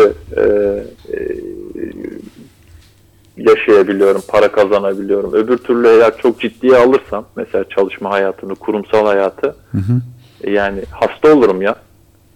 Özgüvenin yok demek ki mi? Enteresan bir şey söyledin bak. Tayfun, çok enteresan bir şey söyledin. Yani olayı ciddiye aldıksam fazla ciddiyetini kaptırıyorum, sonra da sistemin bozuluyor gibi bir şey söyledin. Ama ciddiye almazsam o zaman daha dayanıklı oluyorum. Bu aynı şekilde doğada da var, biliyor musun? Bak mesela bir şemsiye yapıyorsan bir açık alana, onu böyle içinden havayı geçecek şekilde yapman lazım. Sen de yani tam ona karşı çıkmayacaksın. Ona karşı cephe almayacaksın. İçinden geçmesine müsaade edeceksin. Sen de biraz böyle onu yapıyorsun gibime geliyor. Evet, yarı geçirgen. Evet, yarı geçirgen. Yapıya ulaşmaya çalışıyorum. Yani olmuyorsa olmuyordur demek lazım. O değil de homo penisus muydu? Neydi sizin bir programınız? Homo erectus. Homo erectus ne zaman başlıyor? Bu sezon başlayacağız. Patreonlara artık başlayın yani. Tamam. Tony, bir şey soracağım. Tony'nin de oradaki görüntüsü böyle Facebook'ta yaşlı çapkınlar var ya, böyle kamera aşağıdan çeker böyle. Değil mi, öyle görün? Hepimiz çok falso çıkıyoruz ya gerçekten. Homo erectus'u o yüzden bilmeyenlerin izlemesini tavsiye ediyorum. Mehmet Yapıcı'nın biraz götü kalktı o tip olayların, milletvekilleri filan bu sezon sizi istemeyebilir der, ben artık ciddi. Artık yani şantaj videoları kıvamına geldi aslında. İyi, güzel severek seyrediyoruz Homo erectus'u. Hadi eyvallah. Teşekkür ediyorum. Hadi görüşürüz. Hadi görüşürüz. Siz geliyorsunuz değil mi Palermo'ya? Geliyorlar onlar değil mi? Geliyoruz. Aldık biletini. Oh, yaşasın. İyi, güzel ekip geliyor abi. Palermo'da yine güzel şey yapacağız, takılacağız. Bu arada Palermo gezimiz de Mart'ta. Ağaçlara sesleniyorum. Mart'a kadar taksit kıyamet bir şekilde alırsınız. Ya bir dinleyici diyor ki bu Tayfun da diyor kendi ince diyor ama şişman Buda ruhu var bu adamda diyor. Şişman Buda ruhu. Evet, bu da şişman ya. Aa, enteresan bir kim bu enteresan. Ya? Enteresan birisi. Arkadaşımızın değişik bir tespiti var. Bir şey söyleyeceğim. Bu Palermo gezisi. Ulan sen de söylesene, bak hep tanıtımlara ben bakıyorum ya. Vallahi. Palermo gezisi 20-24 Mart'ta. Hostesi olduk programın. Palermo'ya gidiyoruz. Sicilya'nın başkentine. Oradan Corleone'ye gideceğiz. Mafyanın doğduğu yere. Bu arada yeni bir konuk da gelmiş. Ecem Kayserili de gelmiş sağ olsun.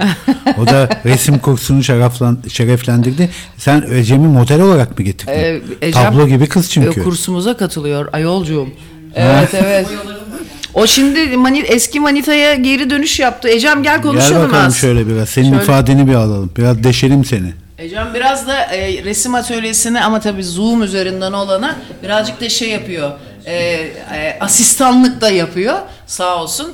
Ondan sonracıma biraz yorgun gibi gördüm seni. Ne olsa erken kaldım. Abi sen de geç kalkanlardan. Niye? Ya gezilerden önce heyecanlananlardan mısın? Gezilerden evvel. Yo, normalde güzel programlanırım da gece bir komşularımız anne oğul kavga etti sarhoş.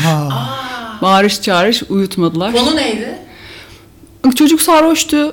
Annesi işte babasıyla ilgili bir şeyler oluyordu herhalde. Celle şalü, cennem bir yara eksülü, celle şalü, ya Rabbi, estağfurullah, estağfurullah, elüzübillahimine.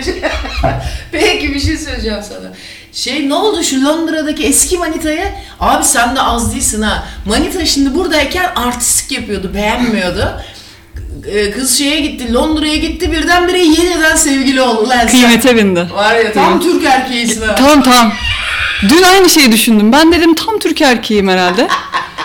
Çünkü iltifatı da veriyorum hani gönlü olsun diye iltifat ediyorum. Hani böyle görev gibi. Anladın mı? Yani, görev bilinciyle yani. Evet. Peki faydalı oluyor mu iltifat? Oluyor. Ya kimisinde de ters tepiyor iltifat biliyor musun? Ya, o istiyor, talep ediyor. Ama çok da güzel bir kız ha. Yani senin götün kalkmış abi. Biraz. Yani bak ikiye ayrılıyor aşıklar bence. İltifatla kandırılabilenler, iltifatla kandırılamayanlar. Hatta iltifatın ters tepkisi yapanlar da var. O benim. Sen mi? Hı-hı. Hiç hoşlanmıyorsun değil mi iltifattan? Ben işte kaçanı kovalayanlardan klasik. O nasıl oluyor? Açıklasana biraz. O kendi halinde takılsın. Ben kendi kafamdaki onun imajıyla yaşayayım. Onu bir şey atayım. Öyle yaşayayım istiyorum. Aslında demek platonik. Biraz. Hayalperestsin demek ki. Bu duygu sevmiyor bu kız, ben anladım. Sen duygu sevmiyorsun. Belki de korkuyorum duygulardan. Böyle bir şey var sende. Duyguya karşı bir yardım var. Düzenli terapiye de gidiyorsun. Evet. Nasıl, psikolog mu psikiyatr mı? Psikolog. Nasıl neler abi, psikologlar yani ben çok sıkıntı çekiyorum o konuda. Biz ama çok güzel aktarım yapıyoruz. Bir rüyamı anlatayım. Tam programlık. Rüyamda terapist dan çıkıyoruz, böyle bir eski İzbe bir pasaj gibi bir yerden çıkıyoruz. Evet. Beni yolcu ediyor. O sırada hadi görüşürüz diyor. İçeri giriyor kadın. Kadın bu arada terapistim. Geri geliyor erkek olarak. Evet. Oha! Böyle diyorum nasıl ya falan. Birden bana yürümeye başlıyor. Adam haliyle. Ondan yürümeye sonra demek yazmak. Yazmaya başlıyor. Asılmaya başlıyor. Ha. Tam böyle piç bir tip oluyor böyle hani. Piç oluyor. Ha. Kadın da kıvırcık saçlı. Rüyamda da böyle biraz kıvırcık saçlı. Sen de öylesin. Renkli gözlü. Evet. Ha. Hafif böyle uzun burunlu. Esmer bir tip. Biraz eski erkek arkadaşımı da hatırlatıyor. Andırıyor böyle. Ha. Salça oluyor bana falan filan. Sonra dışarıya yemek yemeye çıkıyoruz. Orada karıya kıza salça oluyor. Bilmem ne falan. Ondan sonra ben anlıyorum. Kadın halindeki terapistime aşık olduğumu anlıyorum. Ama normal zaten o sağlıklı terapi aslında. Evet. Yani çünkü terapistine aşık olmak aslında aktarımın direkt başladığı yer. Peki bir şey soracağım sana. Kadın ruhlu bir erkeği mi tercih edersin, erkek ruhlu bir kadını mı? Kadın ruhlu erkek galiba. Ya da ikisi de değil. Bir şey soracağım. Peki kadın ruhlu kadını tercih ederim. Peki terapistin de kıvırcık saçlı mı? Evet. Sen rüyanı mı anlattın temin? Evet. İlle ona aşık olmana gerek yok. Sen öyle bir şey hissediyor musun ki kadına aşık? Yok. Sonrasında sabah böyle fotoğraflarına baktım. Böyle bir şüphelendim ama gerçekten o aşk hissini uzun zamandan sonra hissettim rüyamda böyle. Peki bir şey söyleyeceğim. Hiç rüyalarında gördüklerinle kendini olduğu sandığın kişiyi şaşırtan şeyler görüyor musun? Genelde yani benzer çıkıyorlar. Benzer mi çıkıyorlar? Evet evet. Ama bir şey söyleyeceğim. Anne yerine olmuyor. De koyarsın. Tabii. Koyuyorum. Bir keresinde şöyle zaten bir... Zaten onun yansıması o senin yorumun bence. Evet evet. Bu bir seferinde de yine böyle Vanilla Sky'da hatırlarsınız böyle şey. Tom Cruise böyle sevişirken bir başkası görüyor gözünün önüne. Bir diğer kız geliyor falan. Hmm. Onun gibi böyle beliriyor, kayboluyor. Bir annem beliriyor, bir terapist beliriyor. Bir böyle masada oturan birisi böyle şey gibi hani yayın kayması gibi bir birisi geliyor, bir birisi geliyor gibi böyle bir rüya olmuştu. O da enteresandı. Enteresanmış. Sürekli rüyalanıyorsun yani tabii. Halleniyorum tabii. Evet. Yani cinsel rüyalar çoğunlukta mı? Bu cinsel değil, daha duygusal bir şeye benziyor sanki. Tabii tabii canım. Ama zaten duygusal dediğin cinseldir de. Evet. Libidinal olaylar yani. Peki çok güzel. Tony hiç rüya görmüyor ya. Tony. Aa. Sen ne hiç rüya görmüyorsun hocam? Ender görüyorum, Ender. Ender. En son gördüğün rüyanı hatırlıyor musun? Hatırlamıyorum. Bir şeyler var ama şu anda gelmiyor. Ya bizim karavancılar çok rüya görüyor. Kafa çalışıyor. Ama ben başkalarının rüyalarını dinlemeyi çok severim. Ben de bayılırım. Çok şey anlatıyor. Evet. Siz biliyor musunuz bu Dali yavşağı Freud'a çok hasta. O dönem çünkü gerçeküstücüler direkt böyle psikanaliz buldu falan ya. Herif hastası oluyorlar Freud'un. En çok da Dali hayranı. Abi gidiyor. Onun Londra'daki evine mi gidiyor? Tam orasını bilmiyorum. Herhalde orayadır. Onunla oraya dur. Abi sanıyor ki çok kanka olacaklar. Freud rahatsız oluyor ondan. Aman diyor zevzek geldi diye. Homofobik mi acaba? Ha, Freud mu? Muhakkak. Şüphesiz. Belki de. Şüphesiz ki öyledir. Ondan sonra işte öyle bir rahatsız oluyor Dali'den. O Dali beklediği etkiyi bulamıyor. Fakat biz sonra bu Perpignan gezisine gidiyoruz ya Dali'nin evine. Abi herif orada bir şeyleri açtığını gördüm ben. Bambaşka bir şey var. Yani kendi bilinç dışının içinde dolaşıyor. Nitekim onun bir atölyemiz başladı. Onun bir şeyi var ya böyle paletler ve deniz şnorkelle gezdiği yavşak fotoğrafları vardır. Hı. Aslında o denizin dibinde kendi bilinç dışının içinde yüzmeyi simgeler ya. Ona "Anden sana" bak bu arada Atilla da yapay zeka ile bir şeyler yapıyor. Memo yapıyor. Memo mu yapıyor? Çok zevkli bir şey ama bir yaratıcılığı yok. Sadece kelimesel olarak yaratıcılık yapıyorsun galiba değil mi? Yine de ama herkes aynı şeyi çıkartamıyor. He. Ben yine de bir şeyin olduğunu düşünüyorum yaratıcılık içeride. Algoritmiktir ya o. Doğru kelimeleri bazen bulamıyor. Herkes bulamıyor. Dedikleri bir şey var. Çok fazla varyasyon yapmak gerekiyor. Bu bize yapay zeka da öğretecek.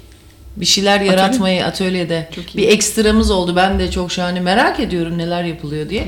Instagram'da ben birkaç tane fotoğrafım var böyle yapay zekayı. Onları Atilla yaptı. O şimdi sardı. O da biraz Asperger'dir. Sakın yapma, göz temasına girme bir şey anlatırken. Hipnoza girersin. Ana! Böyle mimiksiz gözünü dikerek birdenbire başlıyor detaylı bir anlatmaya. Kaçamıyorsun da bir şey masaya tutunuyor herkes ki düşmesin diye. Elezonlar. Bir de bitmiyor abi anlatacaklarını dersin ki onu tanıyınca içe kapanık çocuk fazla anam hiç susmuyor. Daldan dala mı? Daldan dala. İşte ben boş konuşmuyor bak aslında sürekli bir konu anlatıyor güzel derinlemesine yazarlar sanat filan. Fakat abi mimiksiz anlatıyor böyle tamamen donuk bir yüzle anlatıyor. Ne biçim hipnoz ediyor bak hipnotör denir. Biliyorsun değil mi hipnoz yapanlara hipnotör denir. Hadi canım. Allah belanı hipnotör deniyor. Oğlum 2 tane hipnotör var bizim gezide.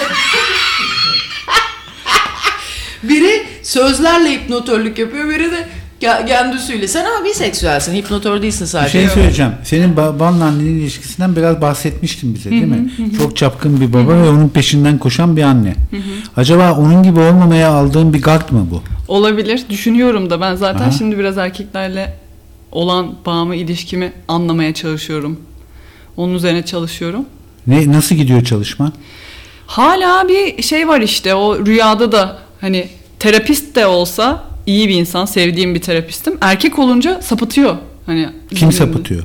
Erkekler. Rüyamda erkek olunca hemen yazmaya, piçleşmeye başlıyor ya. Kadın dönüşüyor kadından erkeğe. O zaman bir dakika senin o gördüğün terapist rüyasında demek ki kadın olduğunda annen, baban olduğunda da erkek olduğunda da baban demek ki.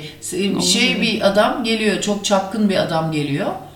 Ha belki, enteresanmış. Babanın çapkınlığı seni taciz etmiş ruhunu sanki, değil mi? Tabii birçok şeyi etkiledi. Ablamın hayatında da, benim hayatımda da bayağı etkisi oldu. Ama bayağı zampikti değil mi baban? Ve asla kabul etmiyor. Şu an aldatan insanlara, insanlar neden eşini aldatır falan ağzına boyutunda hiçbir şekilde kabul etmiyor. Ama sanki o yaşamamış gibi. Hızı kesildi belki de ondan. Artık bu işine geliyor. Zannetmiyorum. Yok abi, yer etmiştir ondan. Hala hızı kesilmedi. Kabul etmiyor. Hala hızı kesilmedi diyorsun. Yani kesilmedi bence. Hadi ya. Bir şey enerjiyi veriyordur yine. Bu ultra çapkın o zaman bu adam. Öyle. Hadi ya. Enerjiyi veriyordur. Onlar yer ediyor. Onların artık yaşam biçimi, sosyal davranışı o şekilde, o enerjiyle, vibrasyonu vererek oluyor. Onlardan ben de rastlıyorum. Herkese yani şunu mu demek istiyorsun? Ayça Şen şunu mu demek istiyorsun? Penis desteklemese de çapkınlık ruhen devam ediyor. Ya o evet, onun evet. kişiliği. Ama o hayat enerjisi işte. Kas hafızası gibi bir şey. Kas hafızası. Evet. Zor bir şey. Annen de biraz melemezci galiba. Çok. Değil mi? Anlatsın annene. Esas orada. Annemde dikkat eksikliği var. Bende de işte çıktı sonrasında. Hiç ne finans, para yönetmiştir, ne bize bakmıştır çocukken. Hiç babama yaslanmış. Hani biraz böyle naif bir insan. Babam da daha hayat dolu. Yani çiçek bak desem bakamaz annem mesela. Babamın benim doğduğumdan gelen çiçeği hala yaşatmışlığı var. Hatta terapist demişti. Galiba ailenizde birey olabilmiş tek insan babanız. Ama onu diyecektim. Valla bu enteresan. Yani babanın belki de yaşam enerjisi çok yüksek. Evet. Ve annenin yaşam enerjisi düşük. Çok düşük. Ve baban da tatmin edemediği bu yaşam enerjisini dışarıdan destek alıyor. Evet. Yani. Bir şey soruyorum. Belki de adamın libidosu, yani yaşam enerjisi yüksek diye sana çapkın bir hava vermiş olabilir mi içinde? Belki de herif değil çapkın. Sadece yaşam dolu. Yok ya, çapkın yakaladık biz. Hadi be. Kaç kere. Anlatsana oğlum. Ya işte mesajlar, başkalarının görmeleri. Ya siz mi yakaladınız? Annen yakalamadı, sen mi yakaladın? Ablam bir kere yakaladı. Nerede yakaladı? Alsancak'ta. Oo. Böyle kafede birisiyle otururken. Oturuyor ama sadece. Yani. Ne kadar üzülmüştür ya. Ve ÖSS senesiydi. ÖSS aman da hep de ÖSS senesi oldu. Ha bir dakika, ÖSS senesi olmasının ne önemi var? Stresle sınava hazırlanacaksın. Türkçe matematik gelmiş yani. Streslenmemesi gereken falan bir sene. Kazanamadı yani. Mı? Yani işte bir şey, ortalama bir şey kazandı yani. Ha. Kütahya halıcılık mı? Sütçü İmamoğlu Üniversitesi. Evet, Nihal diyor ki ben vallahi bayıldım babasına diyor. Yaşam enerjisi yüksek insanları çok severim diyor. Abi, adamı da zaten beğeniyordu herkes o kadar enerjiyle, o flörtözlükle. Bir şey söyleyeyim, adam daha ortada yokken manita yaptı. İşte. Herifin yani. Ne yiyor bu adam? Abi daha ortada yok herifin, kendi cismi yok, sureti yok, manita yaptı herif hemen radyoda. Ne yapsın diyor yani, öyle bir kadınla ruhunu teslim mi etsin diyor. Ben böyle bir aura görmedim ya. Ne diyor Necem buna? Ya haklılar. Ben de artık kabul ettim. Yakışıklı gösteririm sonra fotoğrafını. Göstersene bizim kızlar. Peki bir dakika, uzun boylu mu? Uzun boylu. Gösterirsin resmi ya. Ay sonra. Göstersin abi, anlatırız. Tamam sonra. Peki yani böyle attığı yerden diyorsun yani zor kurtulur karşı taraftaki. Kancayı taktı mı götürür diyorsun. Hadi ya. Hemen bir kibardır.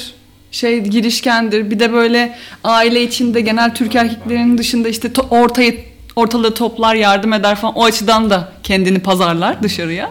Güzel. Zaten... Mimardı bir de. Yok. Bir hafta mimarlık okumuştu ben canım. Tamam. Kimya mühendisi. Ama biz yazlığa geldik. Çok değişik bir mimarisi vardı. Kendi yapmış onu. Yani gibi gerçeküstü bir şeydi. Kendi hep tasarlamıştı. Çok değişikti. Ben hiç öyle bir mimari görmedim. Sanki başka bir gezegende, bir rüya boyutunda gibi. Yani şıklıktan bahsetmiyorum. Hı hı. Sadece yapı olarak çok değişik bir mimariydi. Evet. Ya mesela rölyef, yani kimsenin aklına gelmiyordu o dönem. Bir sürü rölyefler koydu evin bazı duvarlarına falan. Bize anlatıyordu. Hayal edin, şurada bunlar var, orada şunlar. Biz de böyle hiç hayal edemiyoruz annemle ikimiz. Ya sanatçı ruhlu benim. Peki bir şey söyleyeceğim. Kadınla evlenmiş. Bak, peki bir dakika. Biz babanın aklı bulmaya başladık. Ya zaten bak, psikoloji bence öyle bir şey. Sen şimdi 2 tane ruh dünyası var. Babanın ruh dünyası ve annenin bedeninden çıktın değil mi? 2 bedenin birleşmesinden meydana geldin. Bu aynı zamanda 2 ruhun birleşmesi de demek. Öyle. Bir tarafta çok girişken, çok libidosu yüksek, yaşam sevinci yüksek bir ruh. Öbür tarafta baygın bir ruh. Hı hı. O ikisinin karışımından sen çıktın. Hı hı. Sende de bu dünyalar çarpışmaya devam ediyor. Evet. Değil mi? Hı hı. Peki bu kadar karda yürüyüp de izini nasıl belli etmedi baban? Nasıl mesela bir kadın buna kızıp da annene ulaşmadı falan? Bunları nasıl ayarladı? Belli etmiş kaç kere. Yo, belli etmiş. O kadınlar herhalde çok şey yapmıyordu. Herhalde bilmiyorum. Değil mi? Bir şekilde çünkü... Bunu göze alarak böyle bir şeye başlıyorlardı. Kabul ederek başlıyordu. Belki önden bir anlaşma yapıyordu. Bilmiyoruz ki. Ya önden böyle böyle olacak ama bunu abartmayalım falan falan diyelim mi? Ya evli olduğunu genelde muhtemelen biliyordur beraber olduğu kadınlar. Aha. Onu bilerek çok da çizgiyi aşmadan kendi hallerinde takılıyorlar. Bir de o bir evliliğin ipliği, aldatmanın ipliğini pazara çıkarma biraz daha Orta Anadolu adeti bence. Egeli kadının öyle bir kişiyle, bilmiyorum, onların da tuzu kuru sanki Tony. Yani ne bileyim, İzmirli bir kadın da bilinmek istemez, üstüne kalsın istemez evli herif. Abi kurulan bir tanesi evliydi. Kadın evliydi bir de. Ha, doğrudur. Bir de o da evliydi. Oo. Hı-hı. Aslında öylelerini seçmesi onun daha çok politikasına uygun çünkü karşı tarafta elini en az onun kadar taşın altına sokmuş oluyor. Ha, doğru. Değil mi? Hı, doğru. Hı, doğru. Öyleyse bir programımızın daha neden sonuna gelmiyoruz ki? Yani baban o Mazhar Fuat'ın şarkısını söyleyemez diyorsun. Var ya o eline karşı aldatmayı hiç sevmem diyemez baban. Demez. Değil mi? Der. Yo, der. Diyor zaten. Ha, diyor zaten ama yapmaz. Yapmaz, evet. O zaman iyi bir hafta sonu diliyoruz bütün dinleyicilerimize. Biz yeteneksizler için resim atölyemize harlanarak başladı. Dün ilk günümüzü sen yoktun ama şimdi artık bugünden itibaren harlanarak devam ediyoruz. Bak şimdi enteresan bir şekilde bizim karavan dinleyicisinden babaya yargı değil de övgü çıktı abi. Bir dinleyicimiz daha diyor ki bu hayatın tadını sadece Ecem'in babası gibi cesur insanlar çıkartıyor. Ama. Bey babamıza buradan selamlar diyor. Aferin ya. Ben bir şey söyleyeyim. Gelenekselce olmadıklarını gösteriyor. Güzel bir şey. Herif ne yapsın abi? Melemez bir karıyla ben ne olsam? Ben de öyle takılırdım yani. Melemez kadın gelmiş hayatını. Sen babanı anneni seviyorum. Yo, annenizi çok seviyorum diyor bize zaten. Hani bir sevgi, bir bağlılık var ama hayat enerjisini dışarıya aktarıyor demek ki. Okey oldum ben bu duruma bu arada. Evet, bu sene çok okey oldum. Hatta babama örnek almaya başladım çoğu şeyde hayatta. Evet abi. Bu akşam da hokey olacağız. Çünkü Yeni Zelanda, İrlanda hokey maçı mı vardı ya? Evet evet. Hokey değil. Rugby. Okey, o zaman hokey. Çok güzel. Hadi eyvallah. Bye bye.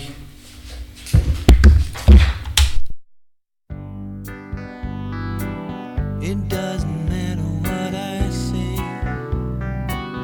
you never listen anyway. Just don't know what you're looking for. Imagination, all I have, but even then you say it's bad. Just can't see why we disagree in casual conversations and how they bore me. Yeah, they go on and on endlessly. Both pilots get on!